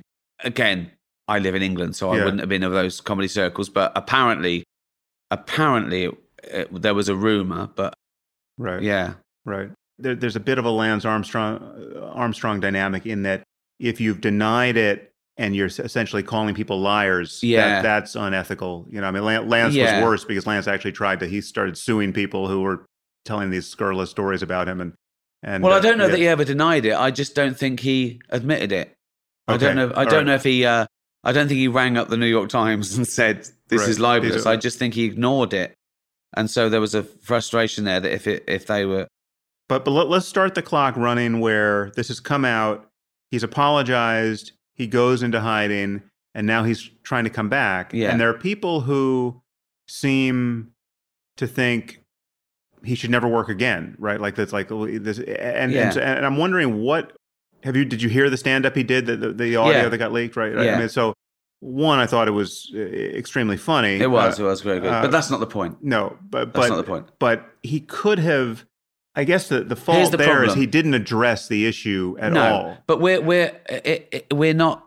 Again, I don't I don't think we're talking about the law. We're talking about No, these are Have- uh, moral norms. Yeah, Yeah, the moral and and you know what? You're allowed to hate someone for any for you know you're allowed uh, to boycott someone. Uh, uh, you're allowed to say he's a creep. You're allowed to say that uh, he's not funny. You're allowed to say he's a. You're allowed all those things. You're allowed not to go to his gigs. You're allowed to stand outside his gig with a placard. Right. You're allowed to do all those things. That I, I don't. Uh, th- What, what that- about the people in the club who were ambushed by his presence? Right, they didn't know that Louis C.K. was coming on stage. I, I think they're allowed to walk out and get their money back. I, I, you know, I think they are, and then and then it's the promoters. got, Is this worth it? And they're allowed to be hated, and then they got to say, "Oh God, I'm you know, I get it. I get, I get the. This is freedom as well. You know, the, as I say, the freedom to say what you want. It doesn't come with the the freedom to never be criticised or hated. I get that. What's not allowed to happen is he's not allowed to be put in prison for things he says. That's all I can really say. what I'm imagining is there's some appropriate apology that should reboot the whole system. Well, I think that he has got. He, he, he, I don't think his rights. I don't think his rights have been taken away, unless he's libeled or slandered, and which he has Right. the right to. What's happening is the best stand-up in the world did something creepy in his private life, and now people that never liked him are loving it and Right. want him to be destroyed and punished. Well, there's there's also this other awkward aspect to it, which is the content of much of his comedy was reminiscent of the thing, the creepy thing he did in his private life. So on In some level, he, yeah, he's been telling us all Yeah. along what he's again, into. Yeah. again, that should be irrelevant to what what did he do? Did No. he? It, it, I, I think you know you you got to act within the law. So he either broke the law, or he didn't. Uh, he either acted like a creeper, he didn't. And if if if let's assume he didn't break the law and he's not Right. going to prison, and he's and he's you know. I mean, um, I'm not thinking about law at all for this case. I'm thinking about just. I think we don't. We think have to. I should- think to, yeah. for this argument to go, we have to think that he's he he hasn't broken any law of the land. So promoters are allowed to put him on, and they're allowed not to put him on. People are allowed to go to his shows, and they're allowed not to go to his shows. Right. This is the Right. problem, right? Um, but what what I saw come out is that people rewriting history. So as I say, what it was, it was the I'd say the best stand up in the world might still be, just not at work at the moment. You know, and I heard that thing that was leaked, which again was leaked. It wasn't ready. That this is this is people someone with a cell phone. reading someone's diary and not liking what they heard. Right, right. it's all. So, but yeah, it was good. I thought it was good. Uh, it was well on the way to be as you know as good as anything else. But people rewrite history. They go, "Oh, he's right wing now." No, no, he's making the same jokes he did when you liked him, before you knew about his private life. He's making the same jokes. They say he's making fun of kids who were shot. No, no, no, no. He's not making fun of the kids who were shot, is he? Look at the words. He's making fun of the kids that weren't shot, saying that they're going around milking it. A, sh- a shitty thing to say, but nothing he didn't. He wouldn't have said three years ago when you liked him. This is the point. It's not. It's not. Did he break the law? Is he saying shitty things? Do you want to listen to those shitty things? That's it. If he hasn't broken the law, it's up to you whether you listen to it or not. But I don't think. I think that's a conspiracy theory that he's gone over to the right. Yeah, I ha- actually I hadn't even heard that. Oh yeah, they say he's right wing now. They say he's. He's Well, but well, the truth is there there are many of us who are perceived as you know I'm often accused of being right wing so am I. just because Well, I'm no, no. I, actually, I'm not often. It's it's only when I talk about freedom of speech, usually in yeah doing comedy. exactly yeah. I, but I it- tweeted. I tweeted recently. I'm your typical lefty liberal champagne socialist. I believe in equality, the National Health Service. Da, da, da, da, da. Right. But when I talk about freedom of speech, I'm suddenly an you're- alt right Nazi. You're a Nazi, yeah. yeah. Why is that? Well, it's a very interesting point. That's a, this is very, very interesting, right? So, first of all, people who say that are trying to discredit you. They don't like you. They don't like what you're saying. They don't like you. They think it's an excuse to be on the other side. I've heard people say, if you want freedom of speech, it's because you want to go around saying the N word. Well, no, there are, there are other there are other things in freedom of speech than the right A few to- things higher on my list. yeah, Exactly. yeah. I've heard freedom of speech saying, what, so you'd have just let the Nazis invade? No, again, not what they said, what they did, right? There's, there's, there's a, there is a point where freedom of speech oversteps the bounds of freedom of speech. Sta- freedom of speech doesn't include the right to stab someone in the Yeah. face. You Yeah. know, well, I think they, they keep moving it, they keep trying to change it because they don't like what you're saying, right? The other thing is that's happened is that on the other side, the right are doing some of those things. So the right pretend to suddenly care, like on the International Women's Day, you see the right tweeting, Why aren't you standing up for women being beaten in Iraq? Right? Like they cared, Yeah. you know, yesterday about this. They're trying to own liberal feminists who are being hypocrites, you know. I've, uh, uh, what's the other one they do? Oh, yeah. The right are now, they suddenly care about um, animal cruelty. They really hate halal, right? So they've, they, they- didn't care Yeah. yesterday. So there, there is a, a tit for tat here. Right. Um, uh,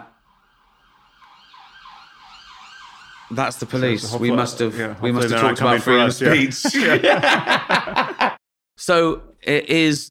There's people everywhere making it worse for themselves, trying to own the other side, and this is the big thing, right? So I was shocked after Brexit. Right. I thought it'd be a no-brainer, right? Uh, oh, I get it, right? Yeah, okay. And after Brexit, it was a bit of an inoculation because the you know the American elections were like six months away.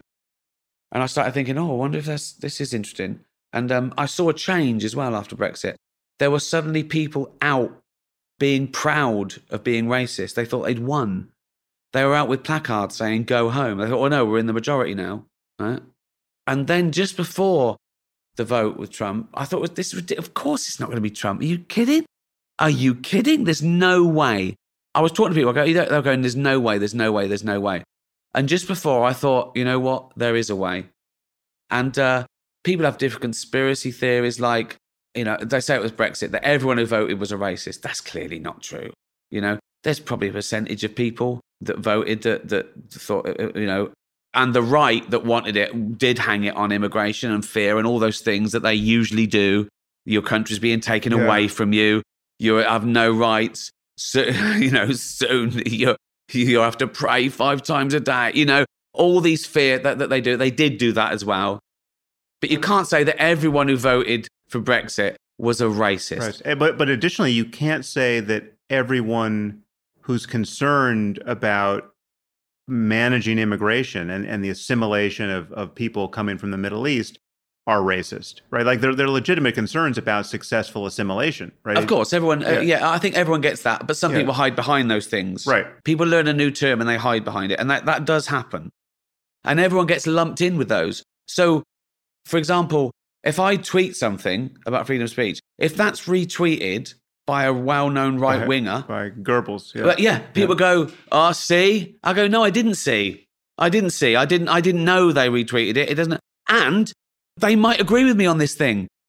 There's a million things we agree and disagree on, and this is one they've picked on, right? It, it's crazy, and they they're trying to discredit. They're trying to, uh, you know, are you okay with this right winger retweeting your thing about anti-fur campaign? Yeah, I am actually. It's yeah, fine. Yeah, spread it's it fine. far and wide. Yeah. I'm, I'm, I'm glad. I'm glad this right winger doesn't torture animals. Yeah. I don't agree with the other shit he says. I don't agree with the other right wing shit he says, but that's nice that we see eye to eye on don't torture animals, you know? So then when Trump came in, I think it was not going to happen. Then I started thinking, oh, it might. And then you then you have the conspiracy theorist stars like his whole, you know, his his whole basis base is racist, which clearly can't be true. Some people voted because they always were Republicans, and then you look back and uh, and you and, and I think I think oh actually George Bush wasn't so bad. You know, oh, yeah, you've yeah. got all those it's, things. It's and amazing just, how that is reframed. I know. I know. Of course, it's all relative. It's all relative. And, and Mitt uh, Romney, I remember going after Mitt Romney when he was running. As a, you know, I, I focused on his his religious dogmatism, and so you know, so I, you know hit him hard from the atheist side. But now Mitt Romney just seems like a, a, a statesman of to course. beat all statesmen compared to Trump. And and and now in retrospect, I sort of uh, you know this. How did we put?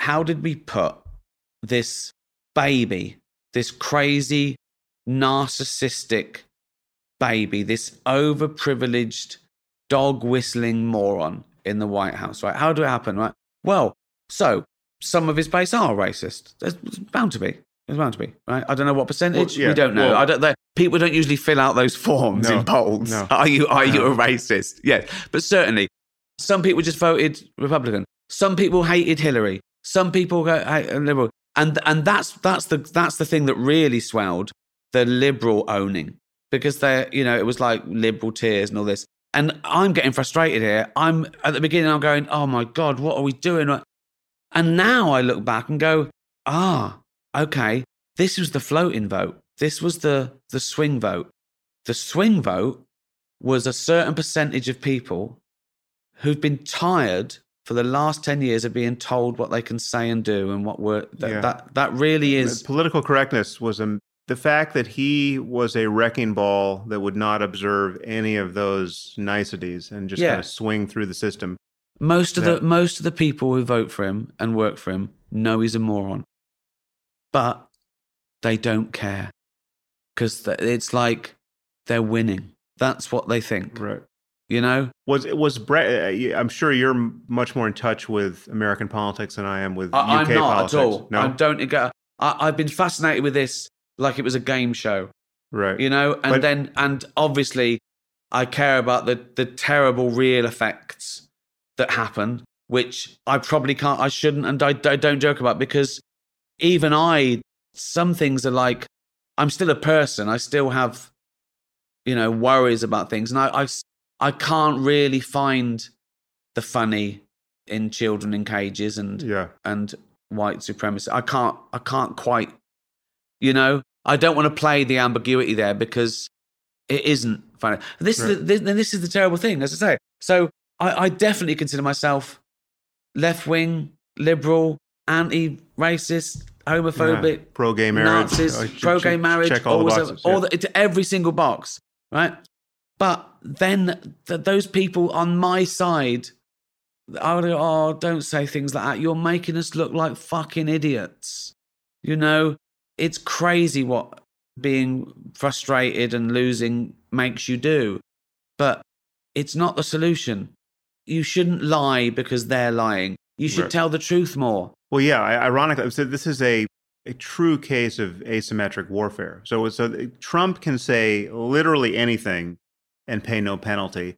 Much of right wing media can say more or less anything and pay no, pay no penalty for, for having a non fact based discussion about anything, whether it's Yeah. climate change or or what you, Yeah. recent history or whatever, you know, the you know, Russia Russian hacking, and yet on the left, we keep score and, and need to keep score in a very different way. If the New York Times gets it wrong, Yeah. it really matters. Yeah, and we so, because we police ourselves as well. yeah, but, because but but what's creeping the, the, the, the this political hysteria and moral panic and wokeness is creeping into the organs of of heretofore legitimate media. But yeah, I mean, everyone, everyone now, now it's it's an easy life because I've seen it in um in TV and broadcasters, right? Broadcasters, like the BBC, they're scared of saying something that offends anyone, so they don't defend it. They just go, "Don't do that." I can I can explain. I talk them Well, down. yeah. I go, "Why this is okay?" And they go, "Yeah, but we'll have to write letters, and people will think we're bad." And it's so it's not what's right and wrong anymore. It's what well, I don't want to write it's any much letters. of it's too much of a hassle. Yeah, yeah. it's admin and perception, they're winning. The people who have bully people saying you can't say that, they're sort of winning because a lot of people go, "Oh, I'm not going to say it anymore." It's this, uh, yeah, my wife's scared to go out, and uh, and that's that's like terrorism. It's verbal terrorism. Yeah, Uh, and yeah. uh, and it, it it takes a lot to go. Do you know what? I'm going to keep saying it because I'm right. even I have succumbed to this to a certain degree because, I mean, the, the filter I use now more than I did in the past is you, you just sort of have to pick your battles, right? Like Yeah. knowing knowing what is in the offing if you touch a certain subject, you just have to decide, all right, do I have the bandwidth to deal with this aftermath effectively? Yeah. And if not, you know, you just you triage that way and you move on to something else. But the problem is when you sort of stick to your guns and say, "Well, I'm going to talk about this sensibly and fairly and put it out there." The danger is that you please no one. Right. So the time you say something for one side, the other side hates you. They don't forget that.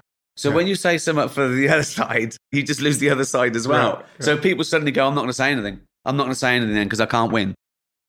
I I don't know where it's going to go, but um, it is odd. But it, again, I think it comes down to ignorance and stupidity. I think people, half the population, are below average, and they found comfort on their side. They don't want to rock the boat. I've seen it. They people want a hug, so they they sort of they quite like the echo chamber because it's safe. Except, and this, this comes back to the psychology of it, it is disproportionately the highly intelligent, overeducated left that is enforcing these new norms of of wokeness. Isn't it weird? Yeah, I mean the Isn't most woke are the uh, you know uh, Of gi- gi- course. give me an Ivy League education and a, an IQ of 125 and white skin.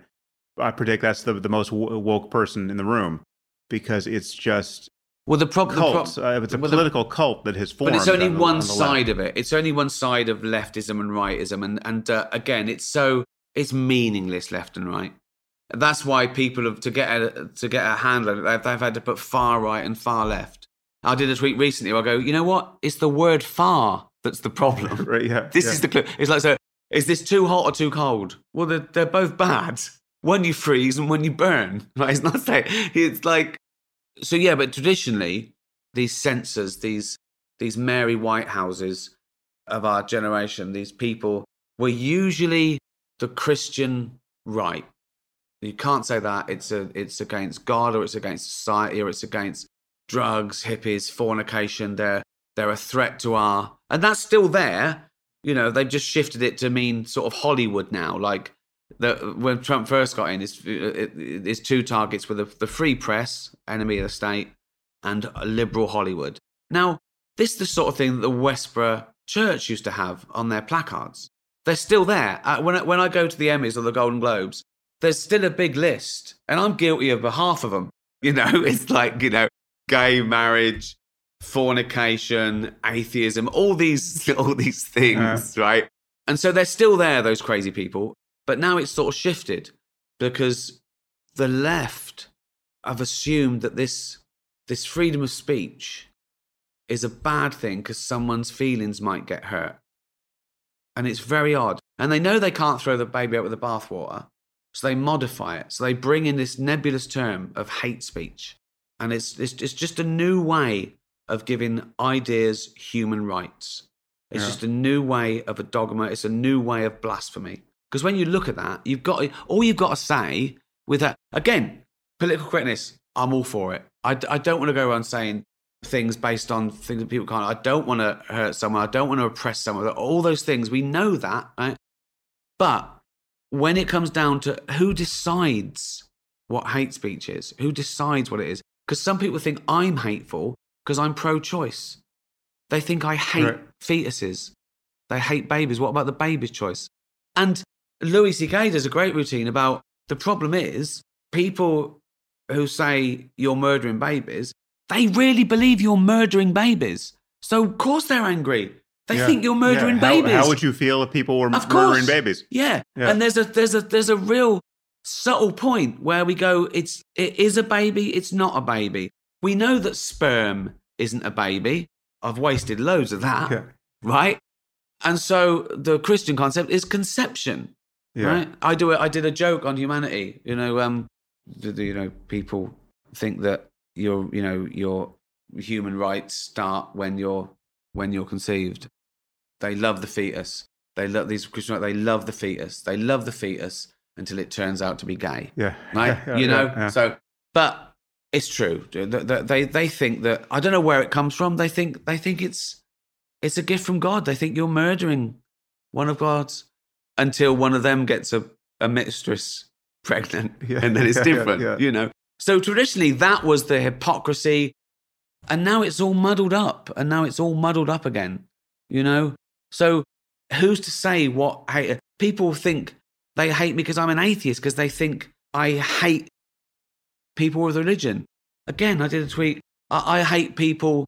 People saying I hate religion Therefore, I hate people with religion. It's like saying I hate people with cancer because I hate cancer. I think they're victims too, you know? Right.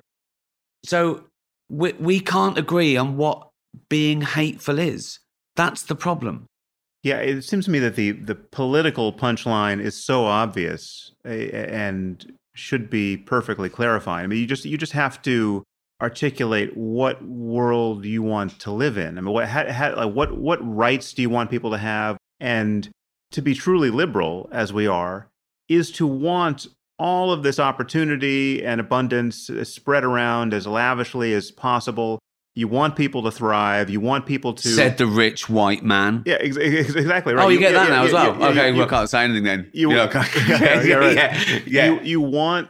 I mean, what what we're confronted with here is massive inequality in how luck is apportioned in this universe. Some people are yeah. They have better opportunities, they have better genes, they have I mean they're people born without without anything any advantage.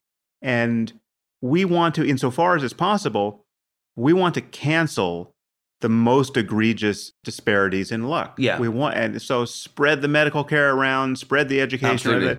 And if that's your and, and we want skin color and other these other superficial variables to become so uninteresting that they go without mention yeah. at some point in the future. I mean, clearly that's the world we want to get to. You know, it's like, well, of course, and again, it, it takes it takes one idiot to give the other side massive ammo, like cultural appropriation. A comedian, a white comedian with dirty hippie dreadlocks, was refused the stage because it was cultural appropriation that he had dreadlocks. So when you got things like that, of course the right jump on that and go, Yeah, yeah. And you want to go, well, that's just one, but you know, want to go, oh, why did you do that? You're making us look bad. You're making liberals look bad. Yeah, you know, it is a problem, of and it's used as it's used as ammo. It really is, and I, I don't know what to do because most people don't care about those things. You just said they pretend to care, and uh, most people are hypocrites. You Yeah. know, and what goes around comes around. I've I've seen people crazy sort of campaigners on Twitter that they look for their thing, Right. but then they say the wrong word that someone else's yeah, thing, you're not. and they get the mob, and then they go, "Oh, actually, maybe I've." So that's uh, pre- that's pretty delicious to see someone who is not is a woke enforcer, but Yeah. that discovers the enforcer to of the course. left of them. Well, it happens with, with Yeah. comedy, like these comedians who go after other comedians Yeah. on Twitter, go, I said the wrong thing, and then they say the wrong thing. And the same people defend them that defended the person they were going against. You know, there are some good, fair people. And they go, well, no, remember you didn't, you know, and it's, it's a nice lesson. It's a nice lesson, but it doesn't change anything. People are going to carry on. It comes down to narcissism. It comes down to people wanting to be heard.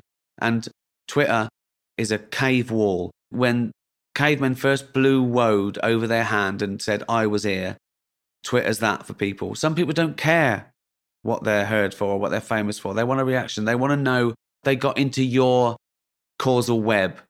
You know, that's what a heckler does. He thinks he, he had something to do with your life for a second. And I put it in um, After Life.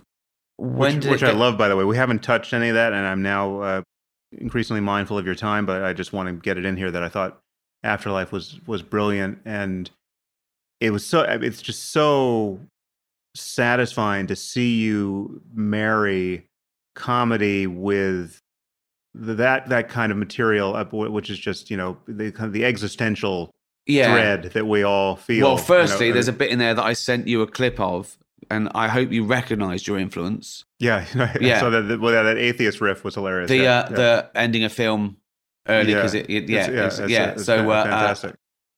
that's certainly from your. I was going to say teachings, but that makes Yeah. you sound like a guru. well, Your teachings. I, I do have a meditation app, so so I've been yeah, but it's of- all the things that we that me, you, and thousands of others have talked about Yeah. for for forty years. So it's nice that you can set something up and you can explore those those interesting ideas, those big ideas against a framework of, and you you give it a reason. But I was going to say in After Life, uh, there's a line where my character says, "Why would people rather be famous for being shit than not famous at all? When did that happen?" Well, the answer is it's always been around, really. It's just that now they're rewarded for it. In the last 20 years, being infamous is as good as being famous. And so Twitter trolls become journalists and these idiot provocateurs because of clickbait. People, Yeah. they, you know, they say horrendous things and uh, their paper gets a lot of hits and they put an advert next to it. That's what, I think some people don't realize what clickbait is. Let me just explain what clickbait is Mm. for, for just in case, right? This is when a newspaper could even be a local newspaper, okay? They have a, an opinion piece, right? And if they sort of learnt it by accident, but now they do it, right? Where they have a hated, controversial, who says horrendous things like, I hope the immigrants drown on the way to our country, right? And they, and people go, fuck, you're fucking terrible. Fucking, and then people say, no, sh- she's right. And all this stuff. And then they call up a local garage and saying, this article's getting an awful lot of hits online. Do you want to put an advert next to it? And they go, they go how much it? It goes, well, it's a thousand dollars. That's what clickbait is. And I don't think some people realize what clickbait is.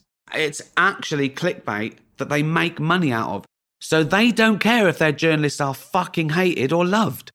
So where's the, the the fact that digital media in general is entirely paid for by ads now incentivizes outrage because Yes. ad outrage gets the clicks. Yeah. Right. So and, and so then and even then, the, the New York and then Times they're invited on telly this. to talk about it, and then they become famous, and then they're poster boys and girls for morons, and it's it's reward for being awful, and uh, yeah, All right. Well, uh, keep doing your part to correct this because you're you're one of the sane voices out there. Well, I've I've uh, I've been reading your stuff for ages, so uh, this has honestly been an honor, and uh, I quite like being the idiot in the room now and again. It, uh, it makes me think. So I just have, I have some bonus questions. It can be rapid fire. Jesus. That- that- I mean, you can speak as long as you want, but th- there's no burden of length here. So if you had one piece of advice for a person who wants to succeed in your field, what would it be? Well, I was once asked what's the best bit of advice I've ever been given, and it was um, relax. No one else knows what they're doing either, and I think that's lovely. That uh, particularly if you're a, a comedian, you, uh, you have that imposter syndrome, and you think, oh my god, someone's gonna, I'm not as good as I try, but you can you can level that out, and I think I'd say do something you you love, and you'll probably have more chance of getting good at it. Write Well- about what you know. With comedy, it seems to me the imposter syndrome would go away immediately the moment you're actually getting laughs. I mean, if you're getting laughs, you the- yeah, the- but I, st- I still, I, but you can survive. So I could go out there and make people laugh without my conscience, without my level of irony, without, Right. you know, and I'd, there's some things I've dropped because I feel guilty about them. They're not, uh, they're not clever enough. That's a knee jerk reaction. So they you- laugh. You're getting lazy, but you're t- you're talking to your true fans. Yeah, and also it's being there. Like I can I can play a place live and I can they can be crying with laughter. And that might be for a lot of things. I might be talking about the fucking air conditioning being off Huh. or someone who just went to the toilet with a fucking wig on. You know what I mean? But then you put it on Netflix and people watch it and go, I don't know why this is funny. yeah. There's I- I- already there's already once removed already. So you I've had the same thing with the podcast. I, I was recording live podcasts in front of a live audience and noticed that it's a very different dynamic in front of you're in front of 2,000 people who will they'll, they'll just find you know a raised eyebrow hilarious to be there. Yeah, and it's it's not yeah. does not translate into the audience. No, and it's just Yeah. like where, even when you're filming something, right? An ad lib, I get a big laugh from the crew because they haven't heard it before. They've read the script. Then you get in the edit in the cold light of day, the written stuff works better. It just does because it, it goes with a. You've you've you've created a, a world and a screenplay, so you you shouldn't be swayed by uh, getting laughs. I'd I'd say the um the flip side of that is I hate it when people say, "Oh, only we can get a laugh out of swearing." I want to go, go on then. Go on, sell out Wembley and just go fuck, Yeah, cunt, shit, bollocks. See how far you get. See how far you get. Play, yeah. See if you can become a global megastar Right. by just swearing. And you, uh, you think, oh, maybe there's more to this comedy lark than I first thought. You know. So my advice would be, I'd say, be honest, wh- whatever that entails. That doesn't have to say. That doesn't necessarily mean on stage be the person you are in real life. It's be be honest about what you're trying to do and whether you mean it or not, and is it clear? Be honest with yourself. It means Right. that's what it means. So write about what you know. Be honest, and there's no rush. And the other thing is that people think they never want to fail, or they don't. They don't want to. They don't want one person to dislike them, so they make it anodyne, and then that's failing for me. That's Yeah. a second guessing and still getting it wrong, or not? Is that's a, and if you do something uncompromised, peculiar to yourself, right, you could become a cult everywhere. And a cult everywhere is much bigger than being the biggest thing in your country. right. Because everyone somewhere goes, I haven't seen this before. I like this. That's what I think. There's 7 billion people on the planet. You, you try and sell out to please one country, it won't travel. I've seen it here. There are comedians that sell out stadiums here. Right? I Um, haven't heard of them. Yeah. Yeah, you haven't heard of them. Exactly right. So I'd, I'd say do it for yourself. I'd say do it for yourself. Try and please yourself. And um, there's a lovely, there's a lovely couple of lovely uh, little adages I like. One is um, a camel is a horse designed by committee. Yeah. I love Yeah. that. Yeah. I love great. that. I love, I love, I love turd things. And uh, oh, what's the other one? Um, oh yeah, to lead the orchestra, you've got to turn your back on the public, which is Hmm. Yeah. Lovely. Yeah. So that would be my advice. All right. I was hardly pithy by yeah, the end, no, was it? I, I'm guarding your time, but you're not. what, if anything, do you wish you had done differently in your 20s, 30s, or 40s? oh, loads of things, but they're probably not. I think I got the big out? things right. I think I got the big things right. The follow up to that is Well, maybe I, I, I could. I know I could have. Um, I could. I wish I'd have tried harder. I wish I'd have tried harder. I wish you, I'd. mean, you, you, dis- you discovered, had you known this was possible, You would you have tried harder and probably earlier? failed. I Yeah. remember once um well, well uh, uh, when the office went out and I won the first couple of BAFTAs, I was sitting at home and I said to Jane, and we'd been poor, you know, I'd been poor all my life and I got to college and then I'd bummed around and and then and and uh, after the first couple of BAFTAs for the office, I said to Jane, "Why didn't I do this before?" And she said, "Because you wouldn't have been any good at it." Huh. And I wouldn't have. God, You have to have a life. You have to have a life to write about it. You have to come to terms with your own inadequacies. You have to get fat. Right. You have to, you know what I mean? You have to get things off your fucking chest. And so I probably wouldn't, I'd, I'd have probably done it all the same again just by trial and error. But if I could go back, I'd have taken, I'd have gone to the dentist more. I'd have probably worked out more. I'd have probably, I'd say I'd have drunk less, but I'm still drinking now. So that's Yeah. bullshit. yeah. um, yeah, I don't know. if you had drunk less, you wouldn't be so good at it now. Yeah, I wouldn't be this fat. 10 years from now, what do you think you'll regret doing too much of or too little of at this point in your life? I suppose all the same things. Is, is there something that you know is out of balance and you just haven't corrected it now and you will you'll look back and say, why didn't I fix that thing? again, I think I'm sort of, I think I, I'm doing what I like every day. I don't think That's I can great. improve it. I, do, I mean, I don't mean I can't improve me. I wish I'd have learned piano when I was 25 and I just thought, oh, it's too late now. Think how good you'd be. I wish I'd learned languages. I think I don't need them. Everyone speaks English. Uh, so all those, all those little things. Usually it's like I wish I'd have tried harder because I was one of those guys that was was sort of born smart and I, I um I liked. I almost reveled in not having to work hard to get this. You know, there was some there, was, there was an odd pride, and I don't agree with that now. Now I love, now I love working hard for something because I, I, I, I think that I can only call it success because I, I struggled and tried. I couldn't. you can't say winning the lottery is a success. It's lucky, but you can't say I'm a success. So it's all to do with that. I think everything I've done has been slightly existential, and I think it's because I think this life is amazing and so finite, and you can't have it again. So all you can do every day is, am I making the most of today? And by making the most of today, I mean, did I laze around thinking of funny things to say, then open a bottle of wine at six o'clock and watch telly with Jane and the cat? Yeah. That's me. That's- I'm like Homer, living life to the fullest. that's awesome. that is that is exactly what I hope you're doing. yeah. I just tried to cut out the middleman. From the age of 14, 15, I saw people scrabbling around trying to do this, to get a step, you know, to do this, do that. And I just said, I want to be happy every day. I want to laugh and be, do what I want, eat and drink and see everyone I like and just do what I want every day. And if you die, you've, you've filled your whole life. Yeah. Do you know what I mean? Yeah. I'm one of these people that thought, I'll tell you a story that sums me up. When we were about um, sort of eight, nine, ten in school, there was a big thing in the early 70s where oil rigs, we got oil, off the, you know, North Sea and stuff. Mhm. And so labourers on 50 quid a week were suddenly going to these oil rigs and getting a thousand pounds a day. And it was a big news story. I remember the, through the and the teacher saying, look at this, like people are going to rigs and they're in a thousand pounds a day. Do you know what a thousand pounds is? And we're doing, yeah, a thousand pounds, right? And they said, oh, what would you do if you earned a thousand pounds a day?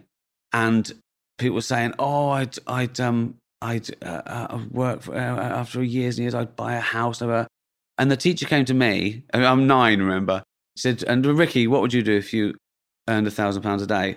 I said, I'd work one day a week.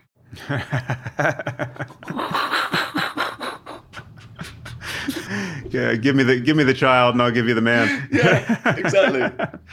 yeah. Somewhat along these lines, what negative experience, one that you would not wish to repeat, has most profoundly changed you for the better? Oh God. Uh what negative experience would I like to repeat? You don't mean one that's not my fault that I couldn't do anything. Like Yeah. the first thing I thought was my mum dying of lung cancer. Well, could yeah, I have, it- could it- I have it could- changed that? Could it- I have could I have could I have stolen her cigarettes? Could I have No, no, could- no, Nothing, nothing that. No, no. It could be anything, but just it's something that something awful that you've had to go through, which you wouldn't want to go through again, but it actually did profoundly change you for the better. right? You are a better person for having gone through that awful thing. That's is, is, it, fascinating. I can't. is there anything like that in your life? Oh, I'm sure there is, but I can't think of it. Oh, oh, what's um? Well- Well, well, this is this is true. Being born poor, no doubt about it. Being, but my dad was a a labourer who liked to drink. My mum was a housewife. I grew up being poor, and uh, it made me. It showed me the the value of of everything. It showed me the value. You you can you can do what you want. The National Health Service saved me. Free schools saved me. Books saved me. A sense of humour saved me. All these Yeah. things that you that that that wouldn't really be as profound or matter so much really did. They really mattered. And Yeah. I've never forgotten that. I've never got that. And I, I still I still feel it. I still feel sometimes the privilege in society and the inequality and I and uh, I haven't got a thing and now I haven't got a thing at all. Now I'm top of the tree. A, a white heterosexual middle-aged man millionaire. Yeah, It's like I've got all I hang on to is atheist. The most hated group in America. Yeah, but but you get no credibility for that. I know. So yeah, I think uh, I think being born poor and being poor for still most of my life, I think, has easily had the most profound effect. Yeah. Interesting paradox for those kinds of things because there are things like that that where you feel like the ultimately it was a massive advantage and yet if you had children you wouldn't impose arbitrary limitations on them you wouldn't Of you wouldn't emulate poverty I in know, your, it's your- in hard, your own isn't it? children right It's hard. to, give them character to give them the, I the know. benefits you just But I think that I think, yeah, you, you, you want to keep them alive and hope they're, I think, give them a sense of humour. yeah I think it's so fundamental. Obviously, show them compassion and kindness and all those and all those obvious things that should be a matter of it when you when you can. But I think a sense of humor, a sense of you know worth and and self and confidence makes you bulletproof. Like for example, there's this new thing of like you know safe spaces where people want to they want to pave the jungle. Uh, well, I want them to have their own boots. Do you know what I mean? Yeah. It's like you can't you can't go around making sure no one says anything you don't like. What you can do is be immune to it and just and laugh it off. And uh, I think that's so important that you can. It comes down to empathy. It comes down to sort of we're all human, I think, and uh, we're all fuck ups. We're all stupid, and that's all right. That's fine. yeah yeah It's fine. We're all going to die. Yeah. And none of it's going to matter. None of it's going to matter. We're not important. We're nothing. We're not as important as bees. If every human was wiped off the face of the earth tomorrow, right, the earth would be a better place, right? If we hmm. lose bees, it's a desert and we're all fucked. We're nothing. No, that is amazingly clarifying when you if you just walk down the street and if you're in any kind of mood where you're feeling judgmental of people or they're annoying or I mean the, the classic case for me is you know road rage where you're you know in a car and and annoyed by other drivers. If you just remember that everyone's going to die and everyone and, Yeah. and, and living long enough everyone's going to lose everything they love. Everyone's going to be on the other end of Well- that bereavement. Well, just- going back to what you said, um, my first job in television on the 11 o'clock show, I went along for an audition. And that day, I just heard my mum had lung cancer. And I was doing these shitty Vox Pops. And I said to the guy, the director, the producer, I said, Sorry, I can't do this. And my mum's just been. Uh, and he went, It's all right. And he had a pint. And we did it a few weeks later. And now, when I want to send, I put this in After Life as well. Now, when I send my suit back for being cold, I think, wonder if that weight has just heard his mum's got cancer. And it gives, and it, it makes yeah. you check your privilege. Yeah, yeah, yeah. Yeah. a few more here. You can be as brief as you want. What most worries you about our collective future? What's the one, the thing at the top of your list of concerns? I, I think of all the things we've talked about, freedom of speech and opportunity and ego and dying. The thing that makes my blood boil more than ever now, and I really it really affects me, is injustice. As I get older, I sort of watch all these documentaries on Netflix, uh, and I just I just want uh, to I want to get the prosecutor put someone away for 25 years, and I, there's it's so frustrating, and it comes back to all those things we talked about, equality and being maligned for something that isn't your fault, and being, you know, uh, uh but it comes down to injustice. And that's why rights are so important. And that's why freedom of speech should be fuck me, if ever there was a sacred cow, Yeah. it's that one. Well, for me, it's I, I, refer to it as the master variable because it, it it is the only mechanism we have to course correct. If there's Yeah. something we can't talk about, then there's this whole area of human error where our map doesn't fit the territory anymore, and we can't figure any of that out because we can't talk about it. And I this, know. you know, and this exactly is why re- religion has been so unhelpful in so many ways I mean, it because stopped it's progress literally and Yeah. and spiritually as well in a in a weird way yeah, because yeah, uh, yeah, yeah. it was based on an untruth or a or a you know a dogma. So that is a problem. And now it's sensible people using it without knowing it, shutting people down because they think they're right. People who want to bring in the law against hate speech, they're good people. yeah. Yeah, They think they're doing the right thing. no doubt. Yeah. They really do. And they're lovely. And they're and they're on our side. All those people who want to bring in hate speech are on our side. They really are. They just haven't worked out that there's a slight problem Yeah, with it. yeah, That's they all. don't see the consequences. of- Exactly, yeah. of silencing speech. If you could resurrect just one person from history and put them in our world today, who would it be? First one I thought of was Hitch, obviously. Did you know him? Or No, only pen pal like you. You... Uh-huh. Oh, well. Yeah. Well, Yeah. Uh. I, I'd just just selfishly I'd want to know what he'd be saying about the last two years. yeah. No, it's Be fucking amazing, wouldn't we it? we would we needed him on the team. Ironically, there are many people who think that he hated the Clintons so much that he would have supported Trump, and there, there's just no way that is true. There's no way, like that is no. There are people. I literally hear from those people. Well, of course they like, do. Like I've betrayed Hitch. All my criticism of Trump is a betrayal of Hitch. These people. Are, I mean, like, Trump is the crystallization of everything Hitch despised. I mean, like he's like, like the he, like the least Who's literate, that? least Who's saying no, I, that? well, They- there, there are Hitch fans. Well, because, because Hitch was had it had such a a, um, a voluminous brief against the Clintons. I mean, bo- both Hi- Hillary and Bill, mostly Bill. I mean, he wrote that book uh, about, about Clinton. But there's just no way. But it's the same as the thing that, uh, like the big, the, the I think the worst year ever of um canceling Churchill was last year Uh-huh. on Twitter, right? Right, and it's right. people saying like, some people say he's a white supremacist and as bad as Hitler. Yeah, Right? You yeah. go, well, yeah, but hold on, wait a minute. if we had to side with someone again, Right. who would you side with? Yeah.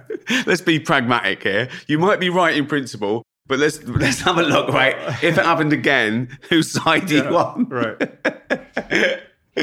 They were they were better dressed over there. Yeah, exactly. exactly. Yeah. I like I like a leather trench coat.